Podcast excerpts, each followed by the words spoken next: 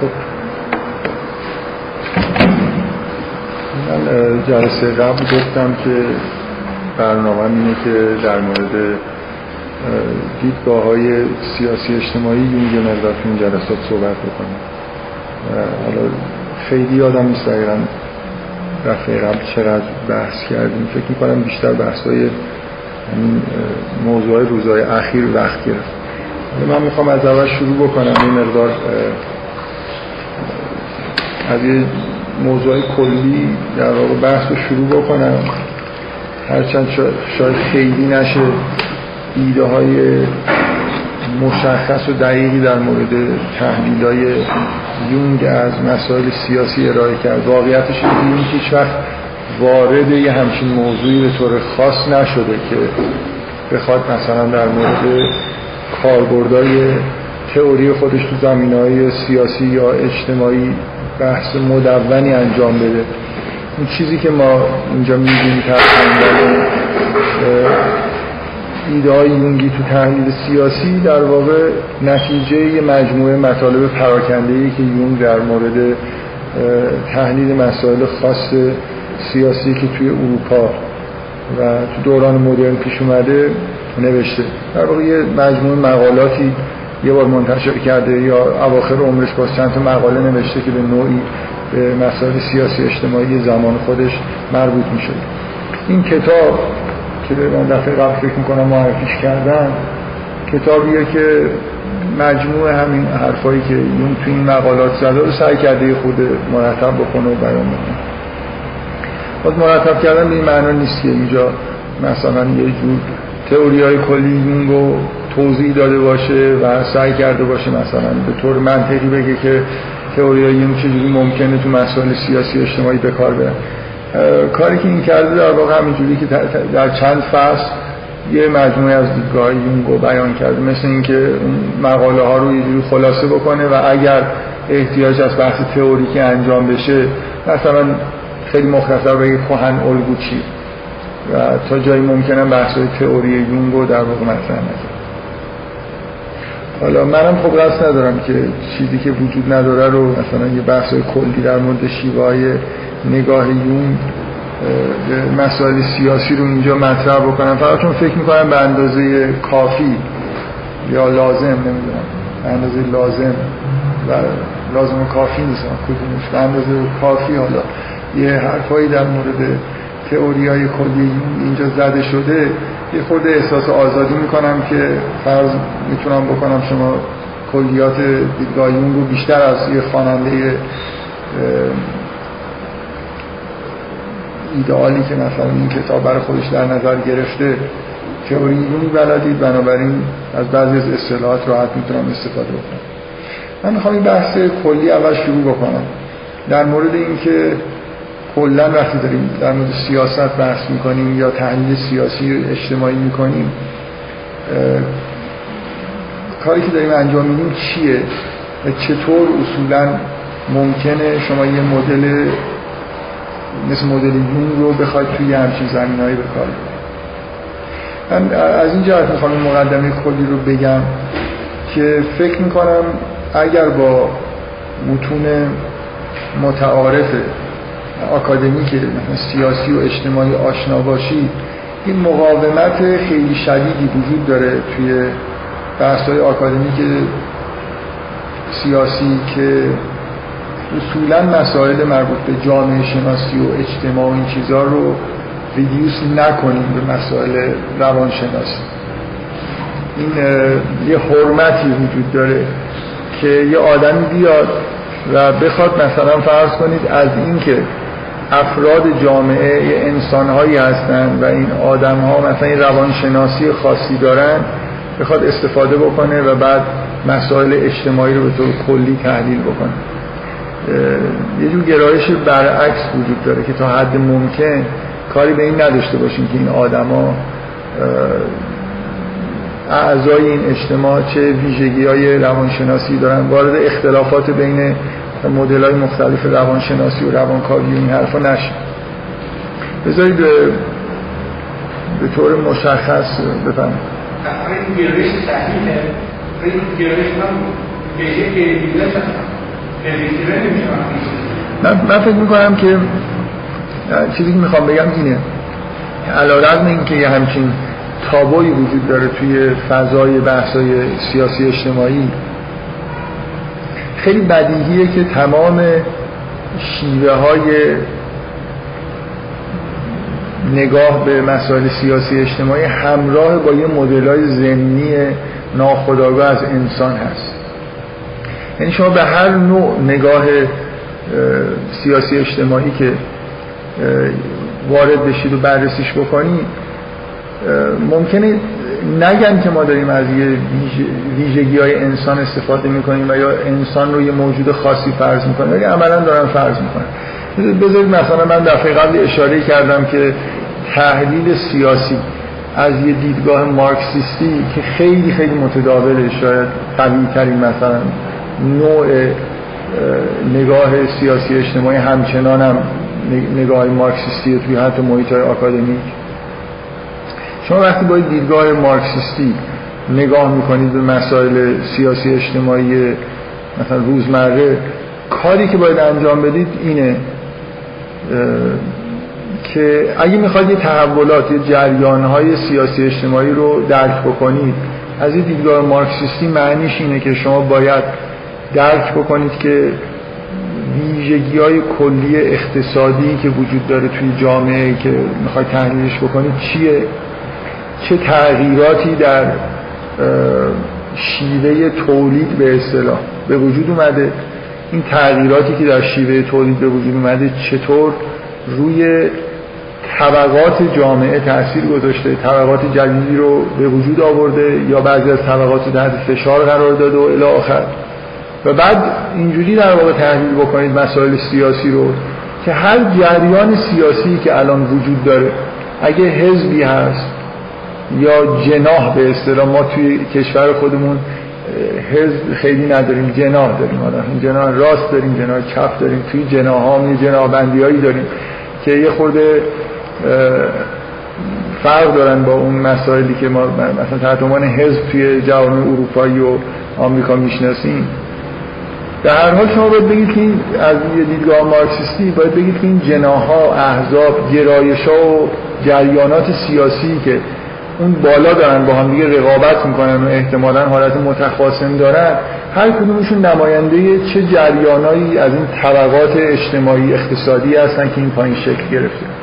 این اصولاً یه جور درک مارکسیستی، نگاه مارکسیستی به مسائل سیاسی اجتماعی یه جامعه است که به نوعی همه چیز رو برمیگردونه به اصطلاح خودشون به زیربناهای اقتصادی.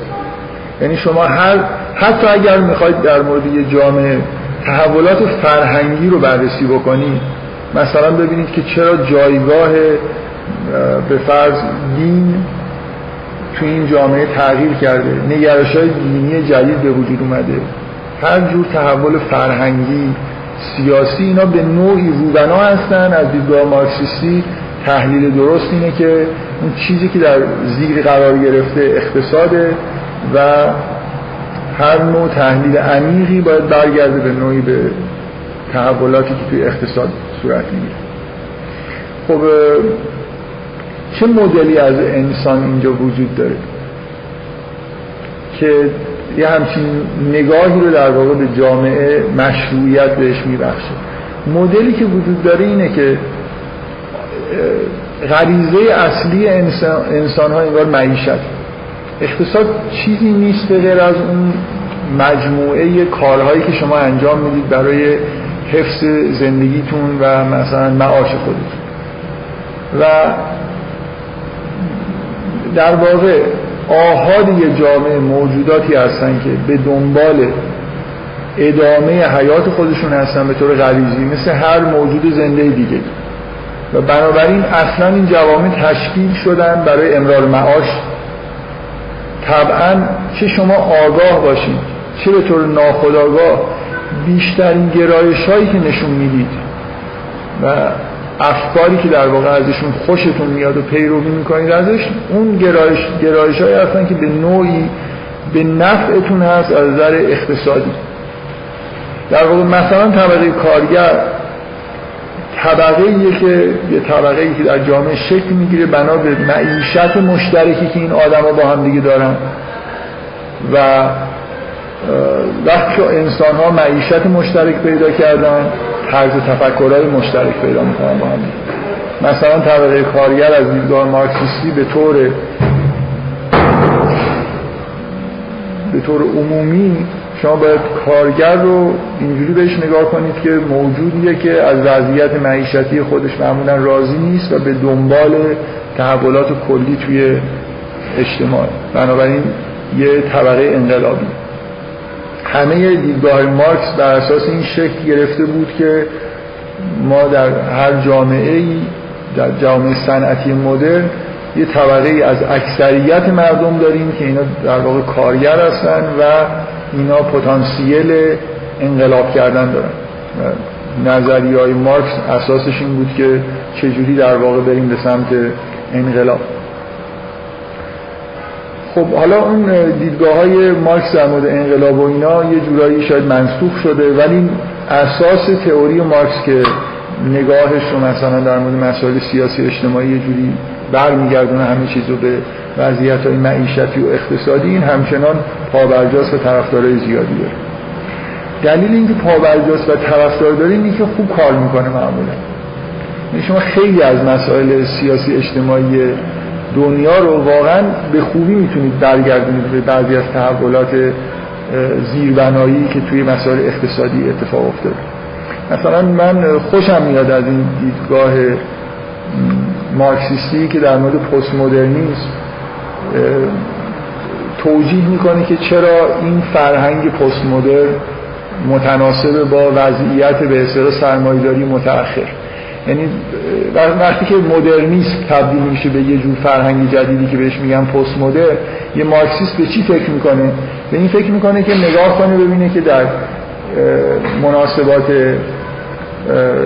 تولیدی، مناسبات اقتصادی چه اتفاق مهمی افتاده که بعد از چند قرن مدرنیسم یه جوری در واقع تبدیل شده به یه جور گرایش‌های فرهنگی جدیدی به اسم پست. هر تغییری توی فرهنگ باید ریشه‌های اقتصادیشو پیدا کنه و تمایل خوبی وجود داره واقعا. یعنی حتی برای همچین مسئله غامض و اینا دور از ذهنی معمولا به هر حال یه پایگاه‌های اقتصادی پیدا میشه. ممکنه این انتقاد نسبت به اینجور نگرش‌ها واقعا وجود داشته باشه که معمولا این نگرش‌ها به اصطلاح حسن نگرانه هستن، پیشگویانه نیستن. یعنی بعد از اینکه مثلا فرض کنید اعلام میشه که خب حالا یه چیزی تحت عنوان پست مدرن به وجود اومده، حالا تحلیلگرای مارکسیست میشینن و نگاه میکنن به اینکه کجای اقتصادی تغییراتی کرده که احتمالاً از توش این در اومده. یعنی هیچ متفکر مارکسیستی اول نمیشینه بحث بکنه در مورد اینکه ما داریم میریم به سمت یه جور اقتصاد جدید، بنابراین باید انتظار داشته باشیم که فرهنگ‌های جدیدی به وجود بیاد. مثلا پیش بینی کنه که فرهنگ به سمت پست مدرنیسم معمولاً اینجوریه. ولی خیلی ظالمانه نخوایم نگاه کنیم، گاه‌گداری یه جور پیشگویی هم انجام دادن و بازم نمیشه گفت که پس نگری همیشه بده. ممکنه یه تئوری تئوری باشه، یعنی هر تئوری نمیتونه خوب پس نگری بکنه حتی. یعنی مثل اینی که شما نتایج آزمایش هم به یه فیزیکدان بدی، لزوماً اگه تئوری خوبی نداشته باشه اینجوری نیست که بتونم الکی این عددا رو توجیه بکنه. به هر حال توی دیدگاه‌های مارکسیستی قدرتی وجود داره که به ما حداقل امکان پس نگری رو میده، گاه‌گداری ممکنه بتونیم باش پیشگویی هم بکنیم.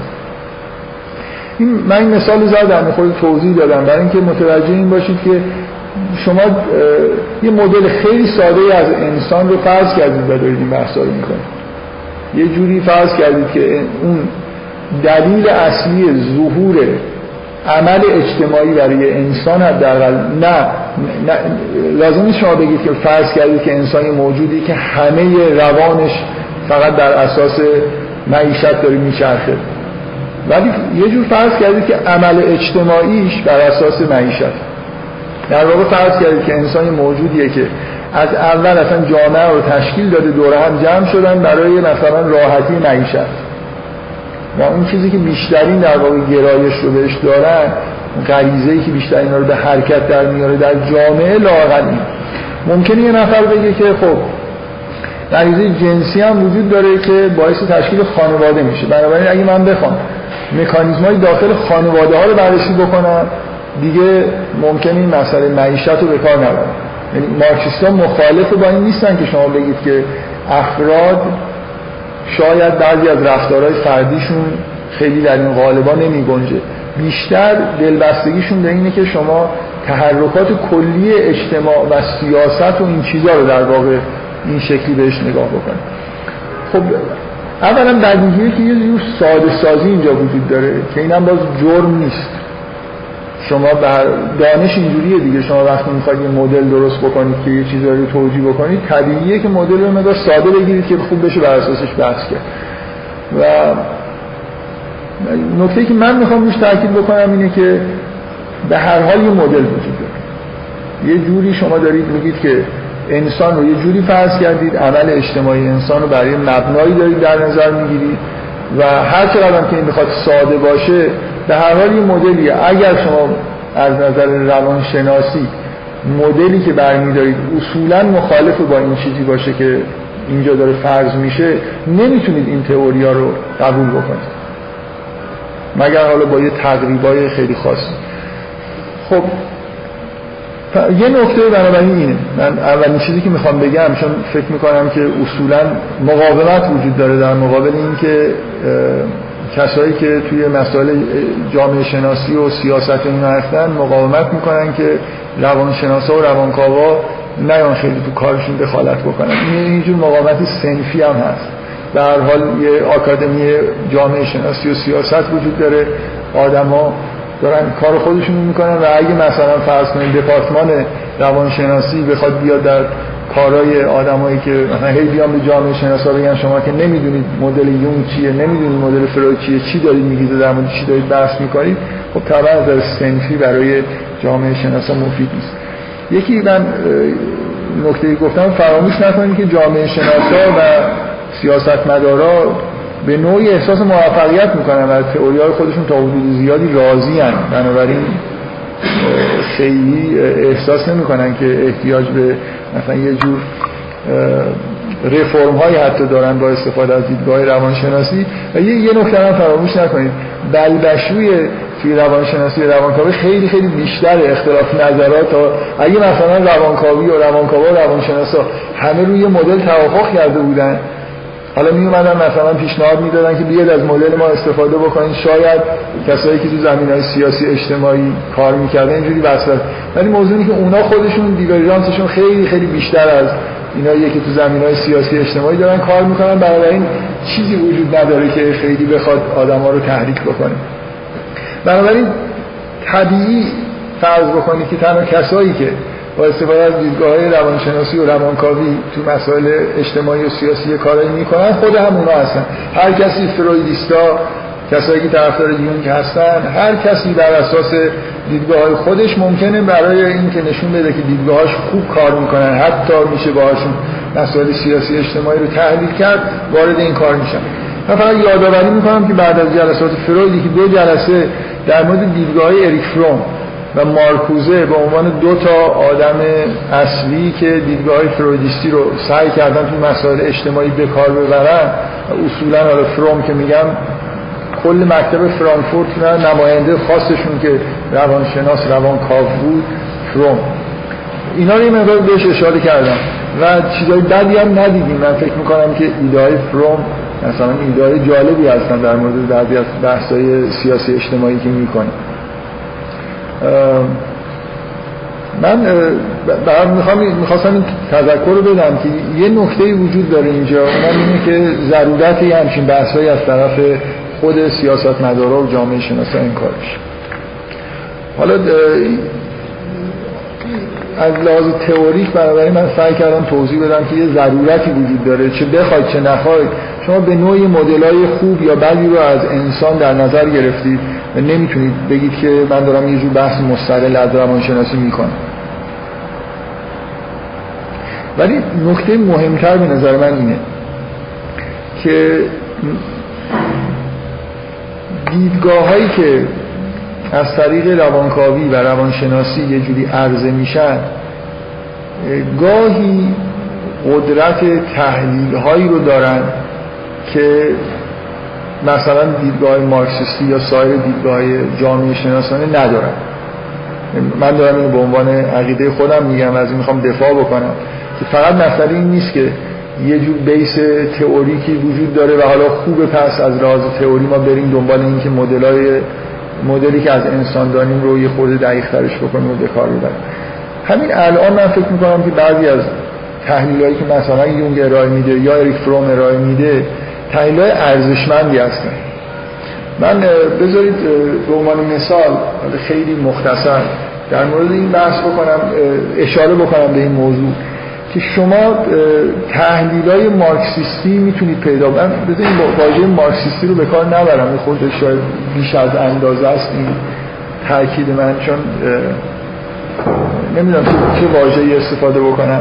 تحلیل‌های مثلا جامعه شناسانه چون واقعا اینجوری نیست که همه آدمایی که الان این شکل این شکلی تحلیل میکنن، یعنی برگردوندن مسائل سیاسی اجتماعی و مسائل مثلا زیربنای اقتصادی درسته، یه جوری شاید بیشتر از همه مارکس این رو شیوع داد، ولی الان خیلی عمومی‌تر از اونه. وقتی هر از مارکسیسم میزنیم آدم یاد انقلاب مارکسیستی و طبقه کارگرانی‌ها میفته.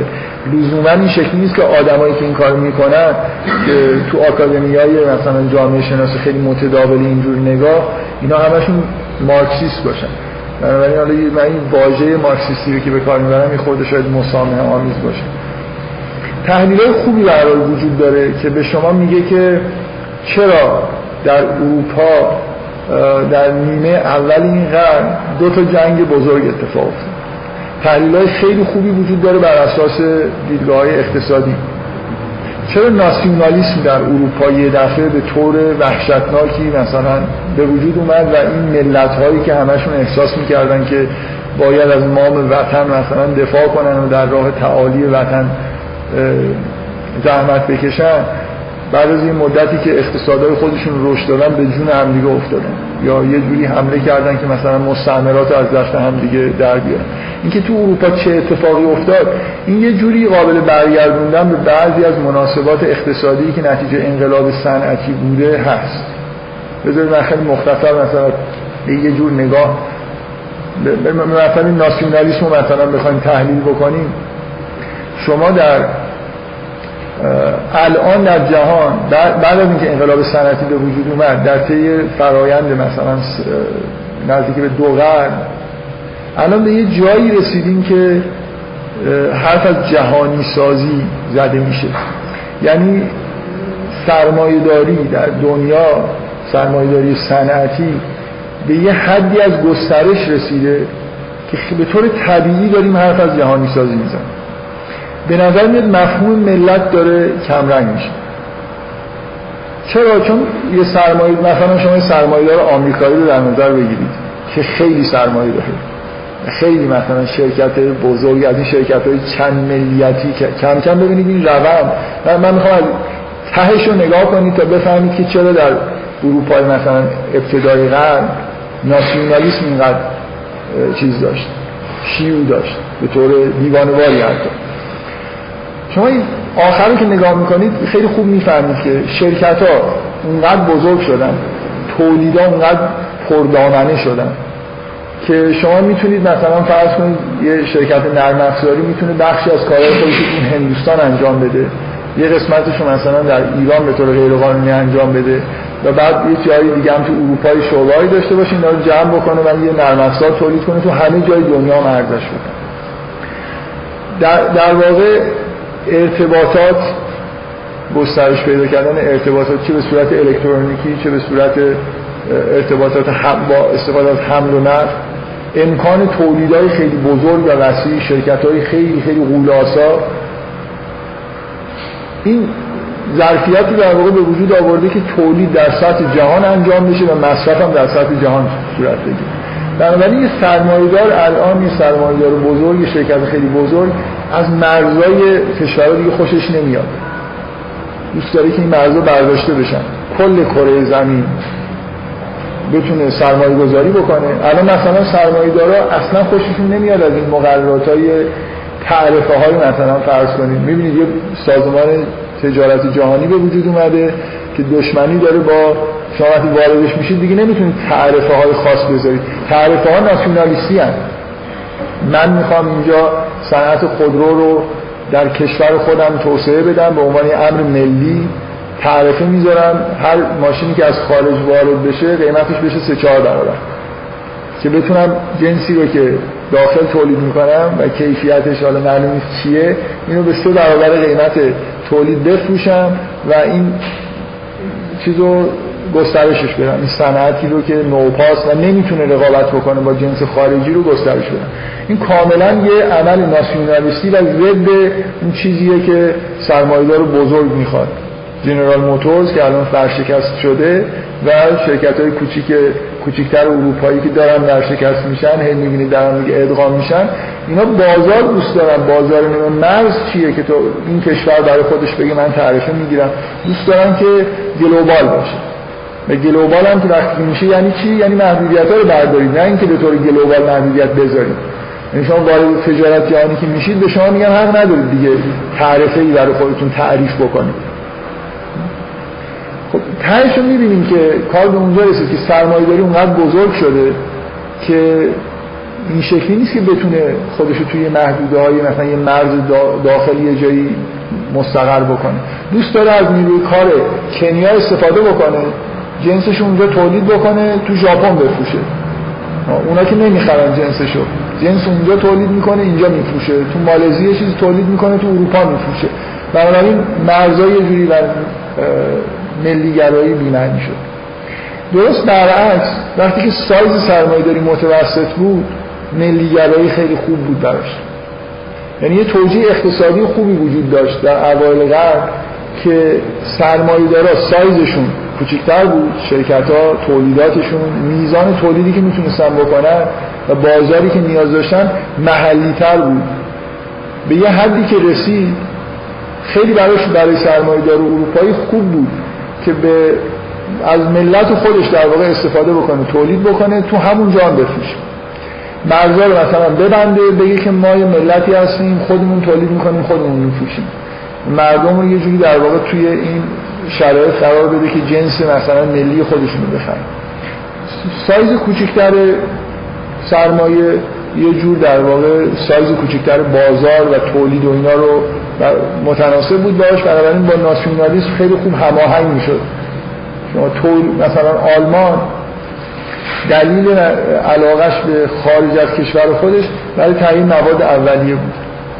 نه دوست داشت سرمایه‌دار آلمانی یا دولت آلمان دوست داشت که برش جای شرکتی بزنه اونجا تولید بکنه یا جای دیگه بفروشه. بیشتر مسئله استعمار اون موقع معطوف به این بود که مواد اولیه رو همه رو انگلستان داره میبره و ما باید مثلا از بازار اونایی چیزایی بخریم برامون ضرر داره. بنابراین اگه دستاندازی میکرد به تصرفات بریتانیا یا سایر کشورها به نوعی بیشتر برای به دست آوردن منابع اولیه بود نه برای به دست آوردن بازار. اون تحولی که من گفتم که مارکسیست‌ها در تحلیلاشون برای به وجود آمدن پست مدرنیسم اشاره میکنن مثلا همینجاست که تحول عمده‌ای که در سرمایه‌داری به وجود اومد از یه تاریخی به بعد بیشتر از این که سرمایه‌دار دنبال منابع اولیه و تولید باشه به شرایط تولید فکر بکنه به بازار فکر میکنه. الان شما هر کتاب مدیریت صنعتی مثلا بردارید مطالعه بکنید به شما اینو میگن که اول وقتی میخواید تولید بکنید باید بازار پیدا بکنید، بعد بر اساس بازار تولید کنید. چه اتفاقی افتاد این صدا؟ خب ببینید قبلا اینجوری نبود. اونقدر در واقع برای تولیداتی که انجام میشد بازار وجود داشت که شما مثلا فرض کنید کفش میخواید تولید بکنید، یه موقعی تو اروپا شما هر چقدر هم کفش تولید میکردید همچنان بازار برای فروشش وجود داشت. ولی الان این شکلی نیست. الان شما باید بازار رو بازاریابی بکنید و بعد تولید بکنید. این تحول عمده‌ای که از نظر مارکسیستا به پست مدرنیسم منجر میشه اینه که کم کم به جای بازاریابی بازارسازی میکنن. اصلا چیزی رو که کسی احتیاج نداره رو اول نیازش رو به طور غیر به اصطلاح واقعی تولید میکنن، بنابراین یه چیزی بازار پیدا میکنه، بعد شروع میکنن اون تولید کردن و این کار رو به طور سازماندهی شده به طور همزمان انجام میدن. اینی که در دوران سرمایه‌داری متأخر مثلا تبلیغات سهم عمده‌ای پیدا کرده در کل نظام سرمایه‌داری، چیزی که صد سال پیش اصلا وجود نداشت. کسی نمی‌واد چیزای تولید شده خودش رو خیلی تبلیغ بکنه، معمولاً اینجوری بود که تولید می‌کردن و یه جورایی هم فروش می‌رفت دیگه، بازارسازی انجام نمی‌شد، حتی بازاریابی هم به این معنا که ما الان می‌گیم وجود نداشت. وقتی که سرمایه‌داری نیاز پیدا می‌کنه به بازارسازی، بنابراین یه جوری نیاز پیدا می‌کنه به ایجاد توهم، نیاز پیدا می‌کنه به اینکه از رسانه‌ها استفاده بکنه. حول و حوش این ماجرا یه فرهنگ جدیدی به وجود میاد که یه جوری آدم‌ها وارد زندگی کردن در جهان مجازی میشن. نیاز سرمایه‌داریه که شما رو به زندگی توی یه جهان مجازی بکشونه. یعنی اگه در جهان واقعی زندگی بکنید اکثر تولیدات نظام سرمایه‌داری رو لازم ندارید، ولی در یه جهان مجازی که ذهن شما تحت کنترل رسانه هاست، اونجا خیلی چیزا رو در واقع نیاز احساس نیاز می‌کنید، بنابراین چیزایی که تولید میشه رو می‌خرید و مصرف می‌کنید. خب ببین این تحلیل من به عنوان حالا یه چیز کلی، شما یه عالم تحلیل‌های خوب می‌تونید ببینید از اینکه در نیمه اول قرن بیستم چه اتفاقایی افتاد که اروپایی‌ها درگیر مثلا یه مسائلی مثل ناسیونالیسم شدن، بعدن درگیر جنگ با هم دیگه شدن و دو بار این جنگ‌ها اتفاق افتاد، بعدن وارد دوران جنگی سرد شدیم. برای همه اینا توجیه‌های خوبی از مراحل رشد سرمایه‌داری وجود داره. بفرمایید.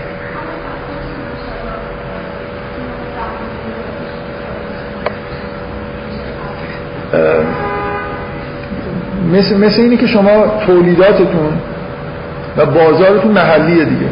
وقتی که خیلی الان الان چطوری ما به جایی رسیدیم که سرمایه‌دار دوست داره که در سراسر جهان تولید کنه، در سراسر جهان بفروشه، قدرتش زیاد شده و به همچین چیزایی نیاز داره که این مرزا رو بشکنه. یه موقعی برعکس نیاز داره که تو مرزهای خودش تولید کنه و مصرف کنه و جلوی تولیدات دیگران رو بگیره، دوست داره که یه بازار محلی داشته باشه.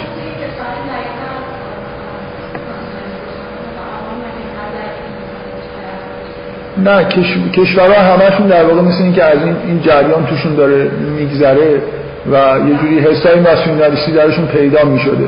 آره.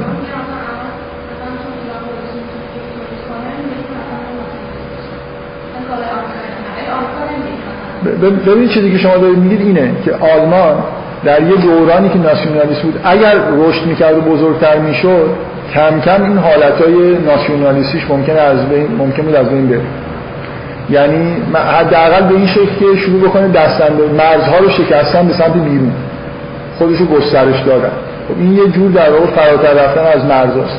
توی یه مرحله دوست داره که کسی خیلی بهش کار نداشته باشه، اونی که قوی‌تره با همون حس ناسیونالیستی جنگ طلب ممکنه بشه و از مرزهای خودش بیاد بیرون.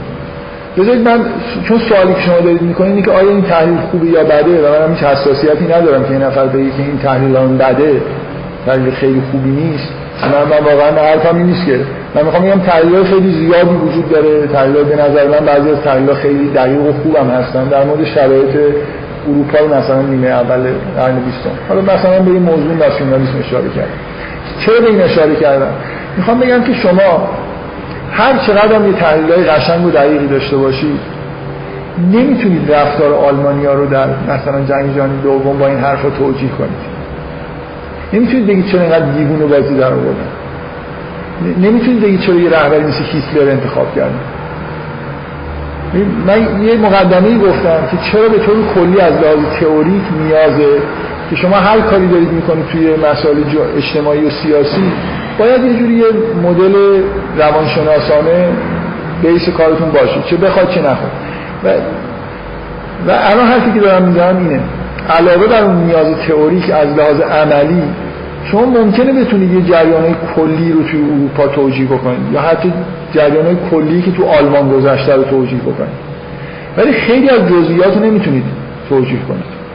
من من نمیتونم باور کنم که این نفر با استفاده از تحلیل‌های اقتصادی بتونه بگه که چرا یه دیوانه‌ای مثل هیتلر و همزمان یه دیوانه‌ای مثل موسولینی تو ایتالیا به قدرت رسیدن. پدیده فاشیسم دیوانه‌وارتر از اونه که شما یه توجیه منطقی اصلا بتونید درش بیارید. به هر حال یه نگرش مثلا مارکسیستی بر اساس معقول بودن انسان‌ها که منافع خودشون رو دارن تعقیب می‌کنن کار می‌کنه. عقلی دیده نمیشه توی پدیده فاشیسم.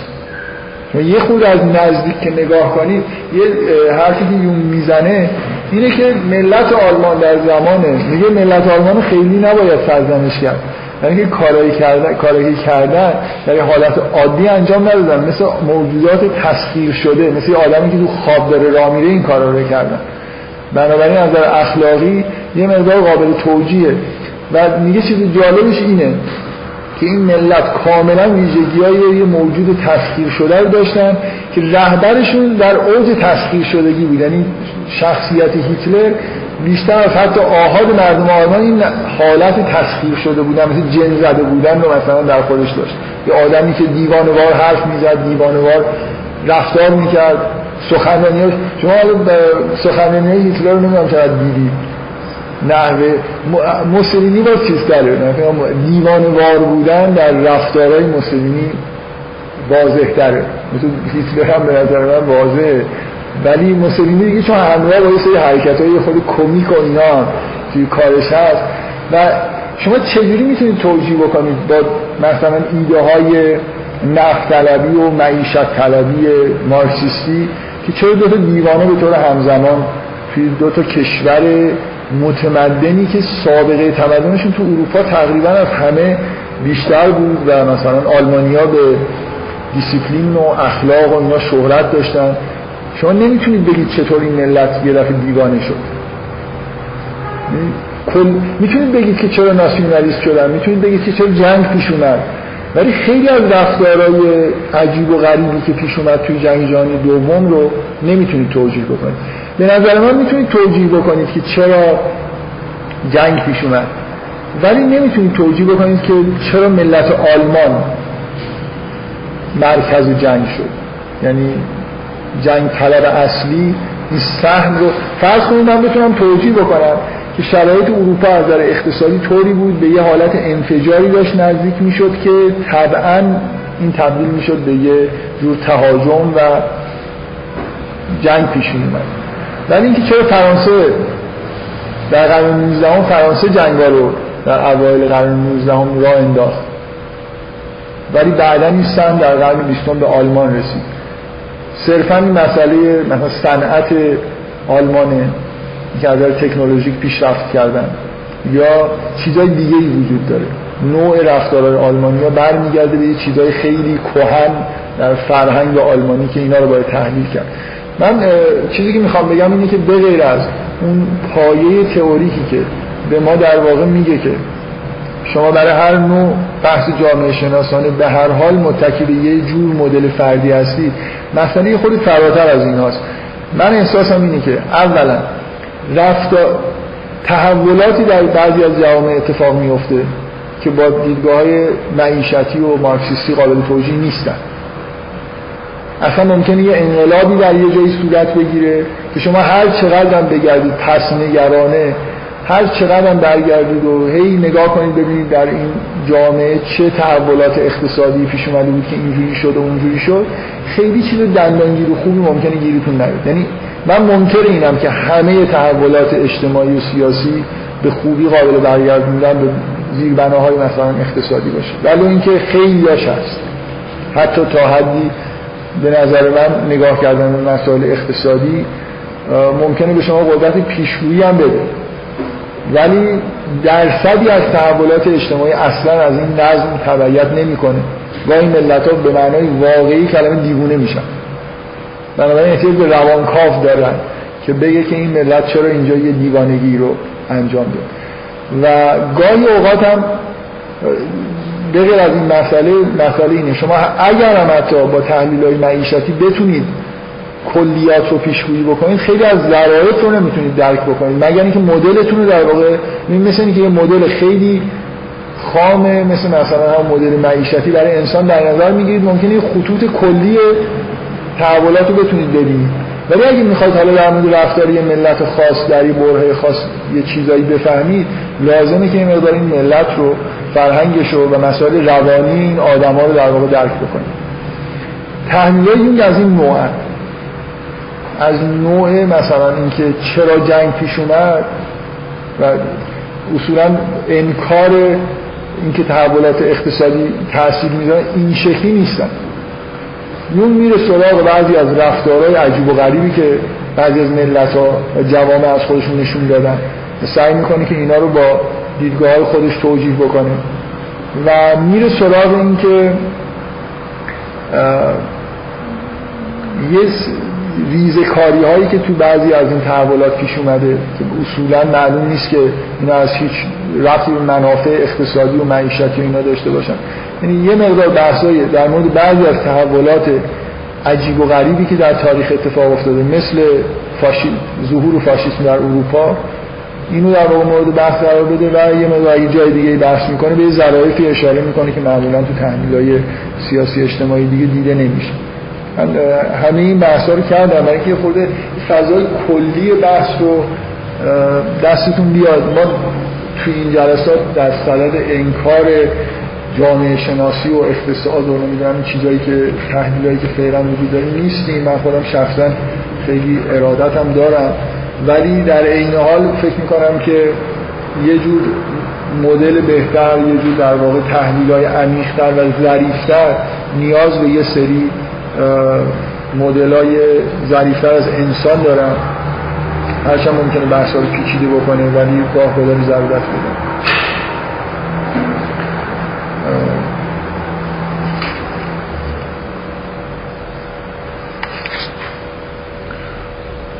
خب من میتونم یه دو تا مثال بزنم یا از یه جای کلی تری بحث رو ادامه بدم. بذارید یه خود بحثای یه موضوع کلی رو مطرح بکنم. بیاید با اون مقدار شناختی که از دیدگاه یونگ دارید حدوداً حدس بزنیم که شما با یه نگاه یونگی اگه بخواید به مسائل سیاسی اجتماعی نگاه کنید انتظار دارید چی در بیاد از توش. بعد ببینیم خب چیزای شبیه همین هم در اومده دیگه. دیدگاه کلی یونگ اینه که ما آدما به دلیل مثلا حالا فرض کنید تاریخ زیستی خودمون یا هر دلیلی که خیلی مهم نیست، دارای یه جور یه چیزی تحت عنوان ناخودآگاه جمعی هستیم.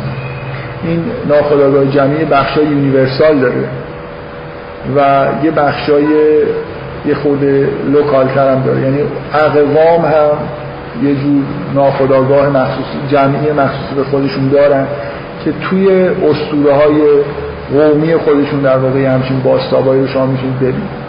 یعنی در واقع شما مثلا اسطوره‌ها رو به عنوان یه محصول ناخودآگاه جمعی که بهشون نگاه میکنید، در اقوام مختلف یه عالم اسطوره‌های مشترک و مشابه وجود داره، ولی به هر حال هر قومی یه شخصیت‌های اسطوره‌ای خاص خودش رو داره که مثلا یه جور ویژگی‌های اون قوم رو نشون میده.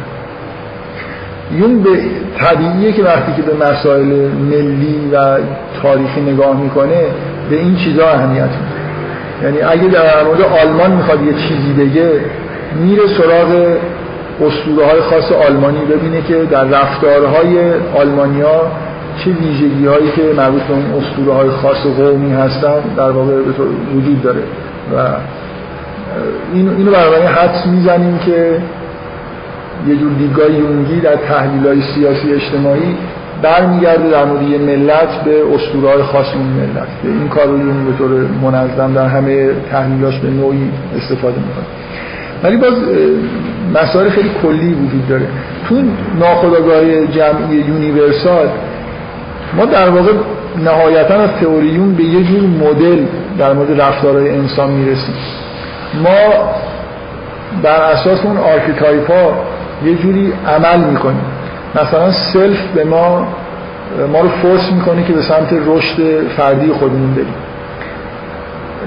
من توی حرفایی که زدم به یه چیزی اشاره کردم که یه انتظاری که داریم از یه مدل روانکاوانه که به ما یه چیزی بگه که به دردمون بخوره که تحلیل سیاسی اجتماعی انجام بدیم، اینه که یه مدل روانکاوانه به طور طبیعی به شما باید بگه که اصلا جامعه چرا تشکیل شده. آیا انسان‌ها دور همدیگه جمع شدن که معیشت راحت‌تری داشته باشن؟ اگه این جوابو بدی اون وقت مدل‌های مارکسیستی باید درست باشن در تحلیل رفتار انسان. یعنی انسان‌ها توی جامعه به عنوان مثلا فرض کنید معیشت.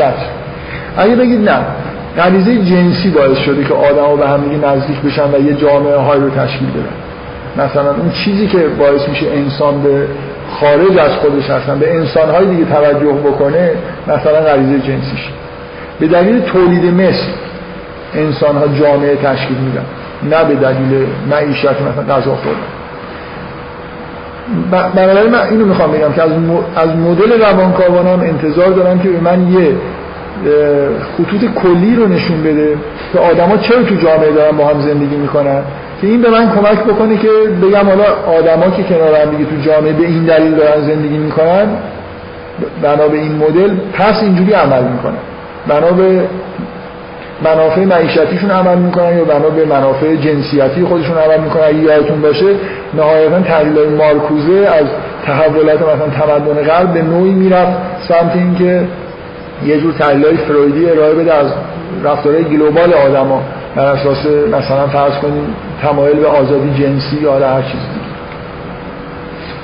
خب یون به ما توی آرکیتایپ‌ها چه آرکیتایپ‌هایی رو نشون میده؟ سلف که به نظر نمیاد خیلی به تشکیل جامعه رفت داشته باشه، بلکه برعکس.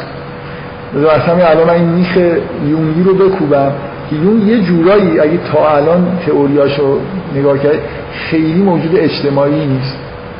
خیلی نباید انتظار داشته باشید که دیدگاه خوب نسبت به جامعه داشته باشه، چون به شدت آدم فردگراییه و به فرد توجه داره، به رشد فردی توجه داره و جامعه این جورایی مزاحم فرده. یعنی اصلا یون از الان بذارید من میخی که میخوام محکم بکوبم نه به جانب داری میخوام، یعنی از الان ذهنتون به سمت این بره که یون کلن نه تنها نسبت مدرن نیست، نسبت این جوامع مدرن دولت مخصوصا نسبت به دولت‌هایی مثل دولت‌های کمونیستی که همه چیزو میخوان دست خودشون بگیرن و آدم‌ها رو تبدیل به ایجنت بکنن برای خودشون، بگن تو برو اونجا این کارو بکن، حالا خودت بیا این ورطه. اینکه جامعه خیلی اصولا روی فرد تسلط داشته باشه به شدت اون احساس منفی داره و دشمنی میکنه. یه جور گسترشی بده هم نظام مثلا بین الان امریکا درست یه فرمانشی حکومت مرکزی مثلا فرد نیست، یعنی اصلا کاری به فرد غیر فردش نداره، با کل جامعه مشکل داره اصلا. یعنی اینکه جامعه وقتی فرد عضو جامعه میشه چیزایی بهش تحمیل میشه، چیزایی ازش خواسته میشه، هر چقدر اینا یعنی در واقع ضد سوسیالیسم به معنای تحت لفظی اصالت جامعه. شما باید انتظار داشته باشید اون یه آدمی به شدت ضد سوسیالیستی باشه، نه به معنای اقتصادیش، معنی اینکه جامعه گرایی رو اصولا اینکه اصل جامعه است یا اصل فرد، یه بحث فلسفیه دیگه. خب از نظر اون جواب بدیهیه، اصل فرد اصلا جامعه وجود نداشت نداشت مهم نیست، مهم اینه که افراد وجود دارن، این چیزی که واقعیه این آدما هستن، اون چیزی که مهمه این آدما هستن و اون چیزی که قرار نگرانش باشیم رشد فردی این آدماست. جامعه اگر به این رشد فردی کمک بکنه خوبه، اگه نکنه اصلا از بین بره بهتره. یعنی انتظار رو داشته باشید اون یه خورده حتی بدون اینکه اسم ببره و از این حرفا بزنه یه جورایی حالت آنارشیستی هم داشته باشه، یعنی به شدت ضد هر جور نظام، نظامی که فرد رو استخدام بکنه و در جهتایی که س... مثلا اصالت با اصالت با سلف دیگه. سلف چی میگه؟ ما باید اونو گوش بدیم. سلف به من نمیگه برو مثلا فرض کن در مسائل برو برو دنبال مواد اولیه از آفریقا مثلا که دولتت احتیاج داره. سلف به من اونو نمیگه. نظام از اون جهت که به خاطر این مراحل مختلف کاملا الگوهای رفتاری خودش رو میشکنه، یعنی الگوهای مثلا سری کم یه نفر خود بخنده باشه الگوی سری باشه اما یه سری تریفی که بیرون بود. اصلا شما وقتی که میخواید این نظام خوب تولید بکنید بهترین چیز براتون آدماییه که از روانی و بلوغ نرسیدن، والد قوی دارن، برنامه‌ریزیشون بکنید دنبالتون را بیفتن. این چیزیه که توی اصطلاح یونگی حرف از جامعه توده‌ای، جامعه توده‌ای مثلا مس سوسایتی، انسان توده‌ای، یعنی آدم یا حرف از مثلا یه جور غریزه گله‌ای، کلمات گله توده اینا رو با یه بار خیلی منفی یون به کار میبره و تمام حرفش اینه که میخواد بگه که ما چجوری، مخصوصا ببینید یه چیزی رو فراموش نکنید، همه آدمایی که در نیمه اول قرن بیستم در اروپا زندگی کردن تا آخر عمرشون درگیر مسئله فاشیسم و جنگ جهانی اول و دوم و این جوامع توده‌ای عجیب و غریبی که در اروپا یه دفعه به وجود اومد. یعنی شما مثلا در آلمان یه دفعه می‌بینید که یه ملتی با هم دیگه متحد شدن، با هم دیگه جنایت می‌کنن، با هم دیگه هم خیلی شادی می‌کنن، میرن این ور میان. توی روسیه هم یه نظام کاملا توده‌ای شکل گرفته که می‌خواد آدم‌ها رو شکل بده. یه پدیده‌ای در اروپا اتفاق افتاد که خیلی بخت‌آور بود و همه رو یه خودی گیج کرد و شما فروم می‌خونید، چه می‌دونم مکتب فرانکفورت، همه این آدمایی که این جنگ رو تجربه کردن تا آخر عمر درگیر اینن که یه جوری تئوریزه کنن چجوری از توی مدرنیسمی که قرار بود عقل گرا باشه یه همچین دیوانگیایی در واقع به وجود اومد. من واقعا میخوام بگم که الان شاید تو همین جلسه برسیم بهترین حرفا رو یون میزنه، یعنی من اصلا میخوام بگم نفر از یون پس نگرانه میتونه توجیه بکنه، چون از حرفای یونگ اگه خوب فهمیده باشید باید انتظار داشته باشید که اروپا به سمت فاجعه بره. برای خاطر اینکه یونگ ذاتاً با مدرنیسم هم مشکل داره دیگه، یعنی مدرنیسم رو یه چیز جالبی نمیدونه، در نگاه مثبتی نسبت به مدرنیسم نداره و دقیقاً حرفایی که یونگ میزنه اینه که یکی از عوامل این فاجعه ها بروز یه چیز بدی به اسم مدرنیسم بوده، نهضت نمیدونم روشنگری و اینا که کلمات وقتی این روشنگری یعنی خیلی ذهن آدم‌ها رو روشن کردن. یون کاملا مخالف با اینه که روشنگری چیز خوبیه. یعنی من یه خود توضیح میدم که چرا. بنابراین از اولش اصلا یون نسبت به تمدن غرب دید مثبتی نداشته. اگه یه نفر توی اروپا خیلی غافلگیر نشده باشه از این دیوانگی‌ها احتمالاً یونگه. مثلا احتمالاً وای میستاده به دوستاش میگه نگفتم.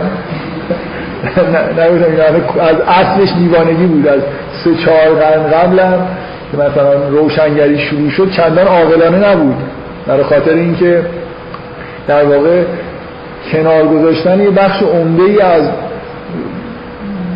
روان انسان بود و فقط با یه قسمت به اصطلاح منطقی یا خاصی آدم رو توی یه حالت مدل خاصی برای آدم در نظر گرفتن که خیلی مدل واقعی نبود، اینا طبعا منجر به فاجعه میتونسته بشه. بذارید پس اینو برگردیم به اینجا که شما شما از یه مدل روانکاوانه مثل مدل یون اون بخشیشو که خیلی نیاز داری بخشیه که به شما توضیح میده که انسان‌ها چرا دور هم جمع میشن و این مدل چه چیزی در مورد روابط اجتماعی آدم‌ها با هم دیگه میگه. شما بین آرکیتایپایی که یون مطرح میکنه سلف به طور طبیعی خیلی به فرد مربوطه، ولی یه آرکیتایپایی هست که از الان باید تو ذهنتون باشه که اینا توی تحلیل روابط اجتماعی انسان باید به کار بیاد. خب یکیش آنیما و آنیموسه که بیشتر در واقع منجر به تشکیل خانواده میشه که بیس اجتماعست، یعنی واحد اولیه اجتماعست. ولی حالا من بعداً اینا این جلسه جلسه بعد میگم که از حد محدود شدن توی حصار خانواده این خودش رو بیرون میکشه، یعنی توی کلی از رفتارهای اجتماعی سیاسی انسان هم ممکنه اینا دخیل باشن، یعنی هر جور انحرافی که پیدا بکنه یا مشکلی که درشون ایجاد بشه ممکنه به یه نوع رفتارهای اجتماعی خارج از خانواده منجر بشه. ولی یه اجتماعی ترین آرکیتایپی که یون معرفی میکنه پرسوناست. شما باید انتظار داشته باشید که ما وقتی که از تحلیل‌های اجتماعی می‌خوایم بکنیم رفتار انسان‌ها رو یه جوری در واقع به آرکیتاپ پرسونا اهمیت بدیم توی تحلیل‌های خودمون که یون کم و بیش این کارو می‌کنه. در واقع پرسونا چیزی که به ما میگه اینه که یون معتقد جدای از مسئله تشکیل خانواده انسان یه جور غریزه اجتماعی داره و بر اساس اون غریزه اجتماعیش اصلا در واقع انسان ساخته شده برای اینکه در اجتماع زندگی بکنه، وگرنه این آرکیتاپ پرسونا به چه دردش میخوره؟ یعنی در عمق ذات انسان اصلا یه چیزی وجود داره به اسم پرسونا که به شما کمک میکنه که خودتون با جامعه وفق به شما کمک میکنه که شغل خودتون رو بپذیرید و نقش بازی بکنید، نقش اجتماعی که از شما خواسته میشه بپذیرید. پس ما به طور غریزی قدرت تطابق داریم با جامعه و انگار موجوداتی هستیم که در واقع یون جزو اون دست متفکرینیه که انسان رو ذاتاً موجود اجتماعی میدونه و حرفش هم طبق معمول اینه که اینو به عنوان قضاوت فلسفی نمیگه، تجربهش اینو نشون میده. یعنی باز آرکیتاپ پرسونا از کجا آورده؟ از تو رویاها و اسطوره‌ها آورده که وجود یه همچین آرکیتاپی طبعاً معنیش این میشه که شما انسان رو اجتماعی فرض میکنید. بنابراین اگه از یون بپرسید که مدل یونگی در مورد علت اینکه آدما کنار هم دیگه زندگی میکنن چیه، خب یه جوابش میتونه این باشه که مثل خیلی‌ها میگه که اصلا این جزء غرایز انسان انسان ها دوست دارن، نیاز دارن به طور طبیعی کنار، یعنی اگه هیچ دلیل معیشتی هم باقی نمونه، مسئله خانواده هم بذارید کنار، آدما از کنار هم دیگه بودن یه جور لذت میبرن. یه آرکیتایپ دیگه هم هست که تو تحلیل‌های سیاسی اجتماعی یون خیلی به کار میره، مخصوصا به دلیل تحلیل‌هایی که در مورد آلمان مثلا داره، اونم شادوه. یکی از نیازهای این شاید حرف خود عجیب به نظر برسه، یکی از نیازهای انسان به قرار گرفتن در کنار دیگران اینه که این شادو رو باید یه جایی فرافکنی بکنه. یعنی اگه من در خلوت خودم تنها زندگی بکنم، م... یکی از مشکلات، یکی از کارهایی که از نظر یون انسان به طور غریزی انگار انجام میده اینه که شادو رو یه جایی میندازه دیگه. یعنی اون بخشی از وجود خودش رو که نمیخواد بپذیره، اون سیاهی‌های درون خودش رو خوبه که یه دشمنی وجود داشته باشه که بتونه این رو به اون نسبت بده. حالا اینکه چقدر آدم بتونه در تنهایی ذهنیت‌هایی تولید بکنه که این شادو مزاحمش نشه، خب این یه مقدار مشکله. بنابراین یکی از چیزایی که به جامعه اصلا قوام میده اینه که جامعه امکان فرافکنی شادو رو به نوعی برای انسان‌ها فراهم میکنه. این جدا از اینه که انسان‌ها به طور غریزی دوست دارن که جوامعی رو تشکیل بدن، که جامعه حالا احساس امنیت میکنن، همه این حرفا هست.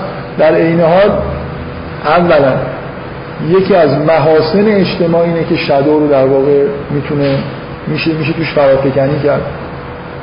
ثانیاً این باید دقت بکنیم که از الان در واقع یه جور آمادگی ذهنی داشته باشیم که توی تحلیل‌های سیاسی اجتماعی یونگی این مفهوم شادو به طور طبیعی نقش بازی می‌کنه. بفهم. خب.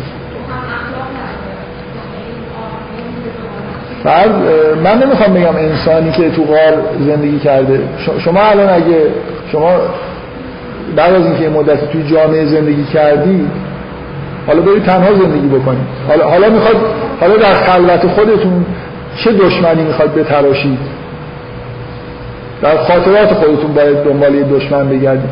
هر چقدر شادو همونطوری که ببینید ما ببینید تفکر یونگی اصولا اینه، من یه دنیای درونی دارم، یه آنیما دارم، بعد در جهان خارج یه موجودی پیدا میکنم که فرافکنی میکنم، این میشه آنیمای من. یه شادو دارم، دنبال شادو میگردم. یعنی اون چیزی که خیلی مهمه توی دیدگاه یونگی اینه که شما دنیا... انسان به طور غریزی در طول تاریخ یه دنیای درونی داره و دنیای خارج رو اینطوری نمی... ببینید این درست ضد ضد خیلی روشنه این چیزی که ما بهش میگیم تجربه گرایی. تجربه گرایی یعنی یه نوع فلسفه‌ای که فرضش اینه که انسان وقتی متولد میشه به اصطلاح یه لوح سفیده، در اثر تأثیرات محیط و آموزش و رفتارهایی که انجام میده کم کم روی این لوح سفید چیزایی نوشته میشه. یونگ اساساً برعکس اینو میگه، ما یه مجموعه انگار ظرف‌هایی داریم حالا یه چیزی در جهان خارج رو که فیت میشه به اینو سعی میکنم بریزم تو این ظرف. حالا یا این ظرف کار خوب انجام میدم یا بد انجام میدم. من شادو دارم بعد اینو فرافکنی کنم، آنیما دارم دنبال این میگردم که اینو فرافکنی بکنم و همینجوری تا آخر. من یه دنیای درونی دارم از قهرمان‌های اسطوره‌ای در درون من دارم زندگی میکنم و من اگه فرصت پیدا بکنم اینا رو یه جایی در واقع فرافکنی میکنم. و نکته اینه که وقتی فرافکنی میکنم اولا یه جوری این انرژیای سرگردانی که در درون من هست متمرکز میشن، یه جایی از من خارج میشن، احساس راحتی میکنم. به اضافه این که اینا برای من این فایده ای داره. مثلا در مورد آنیما در نظر بگیرید، تا وقتی موجود خارجی پیدا نشده که این آنیما روش فرافکنی بشه یه جوری رشد نمیکنه، مشکل داره. یعنی انگار این فرافکنی در این چیزایی که در داخل هست به نوعی باعث علاوه بر راحتی با... ممکنه برای من مفید باشه، باعث رشد آنیمای من میشه. در مورد این چیزی که شما دارید میگی شادو میتونه توی به یه قهرمان افسانه‌ای که در ذهن من وجود داره چیز بشه، یا به یه موجودی مثلا فرض کنید به شیطان، یه چیزی که هر چقدر ملموس‌تر و نزدیک‌تر و بهتر مثلا چیز باشه، یه جوری واقعی‌تر باشه، انگار برای من راحت‌تر.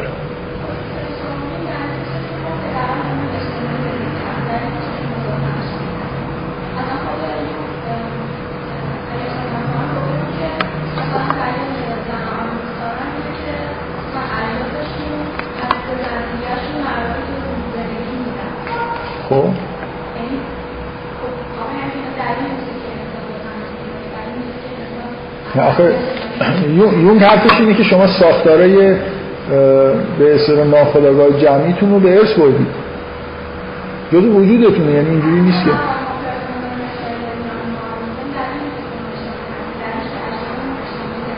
خب باشه شما به ارث بردید، مثل اینکه شما دست دارید. چرا دارید؟ مثلا بگید که داروینی فکر بکنید در چند میلیون سال قبل مثلا فرض کنید می‌خواستید میوه‌ها رو با دستتون بردارید، یه موجوداتی که اجداد شما هستن این کارو کردن، دیگه ها رو دست دارید دیگه بردارید. اصلا ببینید اصلا یون اینو جدی نمیگیره که این ناخودآگاه جمعی واقعا از کجا اومده. این توضیحاتی هم که میده که اینا از اجداد به ارث رسیدن خیلی جدی نگیرید، چون معمولا جمله‌هاش هم اینجوریه، شاید از شاید ژنتیک بوده، شاید خیلی براش مهم نیست. این واقعیتیه که یون میگه وجود داره. شما ساختار درونیتون یه طوریه، حالا به ارث بردید یا نبردید برای اون مهم نیست. ساختار روانی شما اجتماعی، یعنی یه بخشی توی ساختار روانی شما مثل اینکه تو مغزتون یه بخشی اصلا تعبیه شده که این کارش اینه که مناسبات اجتماعی شما رو تنظیم کنه و ربطی هم مسائل خانوادگی نداره. مثلا حتی برای شغل در واقع پرسونا به شما اجازه میده که یه جوری بازی کنید، نقش بازی کنید. چرا؟ برای خاطر اینکه زندگی توی جامعه معمولا اینجوریه که شما مثلا در محیط کارتون قرار نیست با همه وجودتون ظاهر بشید، قراره یه پوزیشنی رو که اشغال میکنید نقش متناسب نقش مدیر رو اینجا قرار رو بازی بکنید. حتی اگه موجود خیلی دلرحم و عاطفی هستید ولی وقتی مدیرید به اصطلاح تیپ چیز میکنید دیگه، مدیر بودن رو میتونید به خودتون بگیرید و خیلی هم خوب از عهده کار بر بیاد. من یاد این صحنه فیلم پالپ فیکشن افتادم که اون دو تا گانگستری که اومدن و میخوان کارهای خودشون انجام بدن، چند نفر رو بکشن، با هم دیگه هزار جون حرفای چرت و پرت شوخی و اینا میزنن. بعد وقتی که میرسن پشت این در یکیشون خیلی جدی میشه میگه حالا دیگه بریم تو جست گانگستری، و بعد میرن تو و خیلی خوب بازی میکنن، مثلا جست گانگستر رو میگیرن، میخوان که رو باور باشن مثلا طرف داره که آدمای خیلی با هم دیگه حرف میزنن، آدمای خیلی لوده و مثلا مسخره و شوخی هستن. این برای اینکه این اینا به ارث رسیده مهم نیست. از دیدگاه تئوری یون ما یه جوری بخشی از روانمون ما رو میکشونه و آماده کرده، تعبیه شده برای زندگی اجتماعی. از کجا اومداش مهم نیست دیگه، به هر حال این شکلی. چرا خیلی اینجوری یار یون یون چیزی که براش مهمه و روش تاکید داره اینه که اینا یه چیزای غریزیه، حالا از قرار چجوری ایجاد شدن، چجوری به ارث میرسن، اینا بحث‌های کاملا فرعیه. مثلا هنوز هم که هنوزه خیلی دیدگاه روشنی توی ژنتیک وجود نداره که چطور ممکنه به ارث رسیده باشن، ولی خب هرچی که داریم جلوتر میریم به نظر میرسه آدمایی که روی ژنتیک کار میکنن بیشتر دارن گرایش به این پیدا میکنن که صفات اکتسابی هم به ارث برسن. اونجوری که تمرین صحبت کردیم اسپینوفرنی میتونه یه جور پروژکشن شبیه به مناسب باشه. از من سوال میکنید؟ به نظر من نه. ولی اینکه یونگ همچین حرفی زده بحثی از من ندیدم، ولی من به نظر من اسکیزوفرنی تعریفش اصولا از دست دادن احساس واقعیت، خیلی با شادو، یعنی لزوما اصلا اسکیزوفرنی همراه با رفتارهای خبیثانه و اینا نیست، بیشتر یه جور ضعف تشخیص دادن واقعی از غیر واقعیه. خیلی احساس میکنم با شادو ارتباط داشته باشه. بگذاریم، من دارم سعی میکنم کلیات دیدگاه یونگ رو بگم که شما از تئوری انتظارتون باید قبل از این تحلیل خود یونگ رو بهش برسیم، انتظارتون از اینکه یونگ چجوری نگاه کنه به مسائل سیاسی اجتماعی، روی چه چیزایی تاکید بکنه رو از تئوریش در کنیم در بیاریم. من فعلا روی پرسونا، این آرکیتایپ‌ها. شما در این حال انتظاری رو داشته باشید که یونگ سراغ اسطوره‌ها بره. مثلا فرض کنید هیتلر چرا اینجا ظهور کرده؟ چرا آدما به همین رهبری مثلا پناه بردن؟ بگردید ببینید در اسطوره‌های آلمانی چه چیزای مشابهی وجود داره. روحیه آلمانی‌ها در اون زمان مشابه با تأثیر تأثیر چه چیزای قومی خودشون ممکنه قرار گرفته باشه. خب خیلی چیزا باز میشه در مورد نوع تحلیل‌های یونگی گفت. بذارید من بیشتر از این که کلیات بگم، اگه بازی چیزهای خوبی به نظر میسید میتونم مثال بحث اضافه بکنم. بیدید خود به مثالای خاص نگاه کنیم. من سعی میکنم در مورد مثالایی صحبت بکنم که به نوعی یا تحولات سیاسی اجتماعی هستن که احتیاج به تحلیلای برای مسائل اقتصادی و معیشتی اینا پیدا میکنن، و از طرف دیگه نهایت سعیم میکنم که خودم رو فعلا لااقل محدود بکنم به یه نوع تحلیلایی که خود یونگ هم درش یه دستی لااقل برده باشه که خیلی از حالت اوریجینال دور نشیم.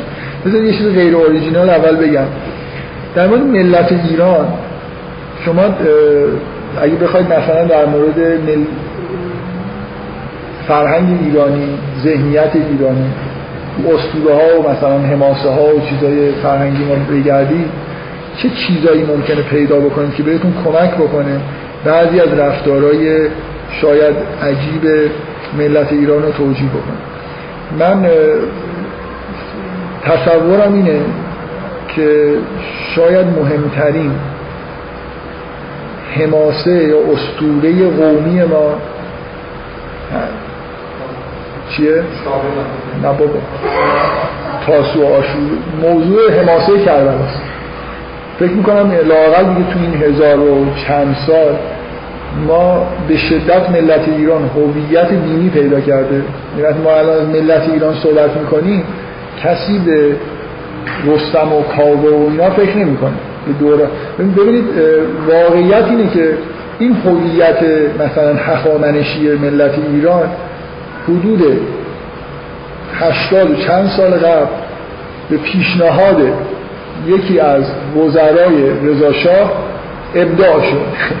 یعنی نشستن فکر کردن که خب این هویت دینیه، چون به یه جور سکولاریسم در واقع رضا شاه فکر میکرد و معترض شده بود بعد از اون مسافرت تاریخیش به ترکیه و میخواست که یه چیزی مشابه اونجا اینجا پیاده بکنه. خیلی هوشمندانه اتفاقا دنبال هویت جدیدی برای ملت ایران میگشتن و همه این چیزایی که شما میشنوید الان و خیلی براتون عادی شده که ما یه ملتی هستیم که تبارمون برمیگرده مثلا به دو هزار و پانصد سال پیش دوران هخامنشی، اینا در زمان رضا شاه نه اینکه ابداع شد، یعنی این تاریخ دروغه.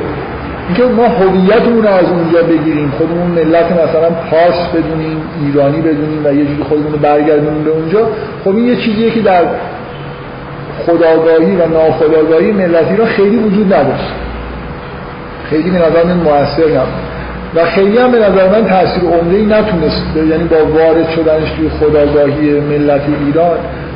واقعیت اینه ما ملتمون الان نود درصدش در واقع ناخودآگاهش بیشتر میخوره به این که مثلا از اقوام ترک و نمیدونم اینور و اونور، یعنی این که ما شما وقتی که حرف از ناخودآگاه جمعیه مثلا یه ملت میزنی یه جوری اگه به مسئله نژادی و اینا بخواد بپردازید، ملت ایران خیلی مشکل نژادی داره، یعنی اینکه تعیین هویت نژادی ملت ایران ما سر یه چاله‌ای بودیم اومدن و رفتن و خلاصه هر جور قوم و چیزی که این اطراف بود با هم قاطی شده، یعنی ما واقعا از نظر نژادی اینکه چجوری خودمون رو بخوایم برسونیم به مثلا هخامنشی‌ها خیلی کار سختی. اسطوره‌های شاهنامه، همه چیزایی که توی اسطوره‌های ما هست تاثیرگذارن. من اصلا حرفی که دارم میزنم انکاری نیست که حتی ما الان از اسطوره‌های میترائیسم شاید توی این مؤلفه‌هایی رو توی هویت قومی خودمون ببینیم، با اینکه حالا خیلی شاید قدیمی شده، یا از مثلا ایده های زرتشتی و الی آخر. ولی فکر می‌کنم این چیز خیلی نزدیک و قوی که الان هویت ملت ایران خیلی بهش وابسته است. ما هویت قومیمون خیلی هویت دینی بوده و هست.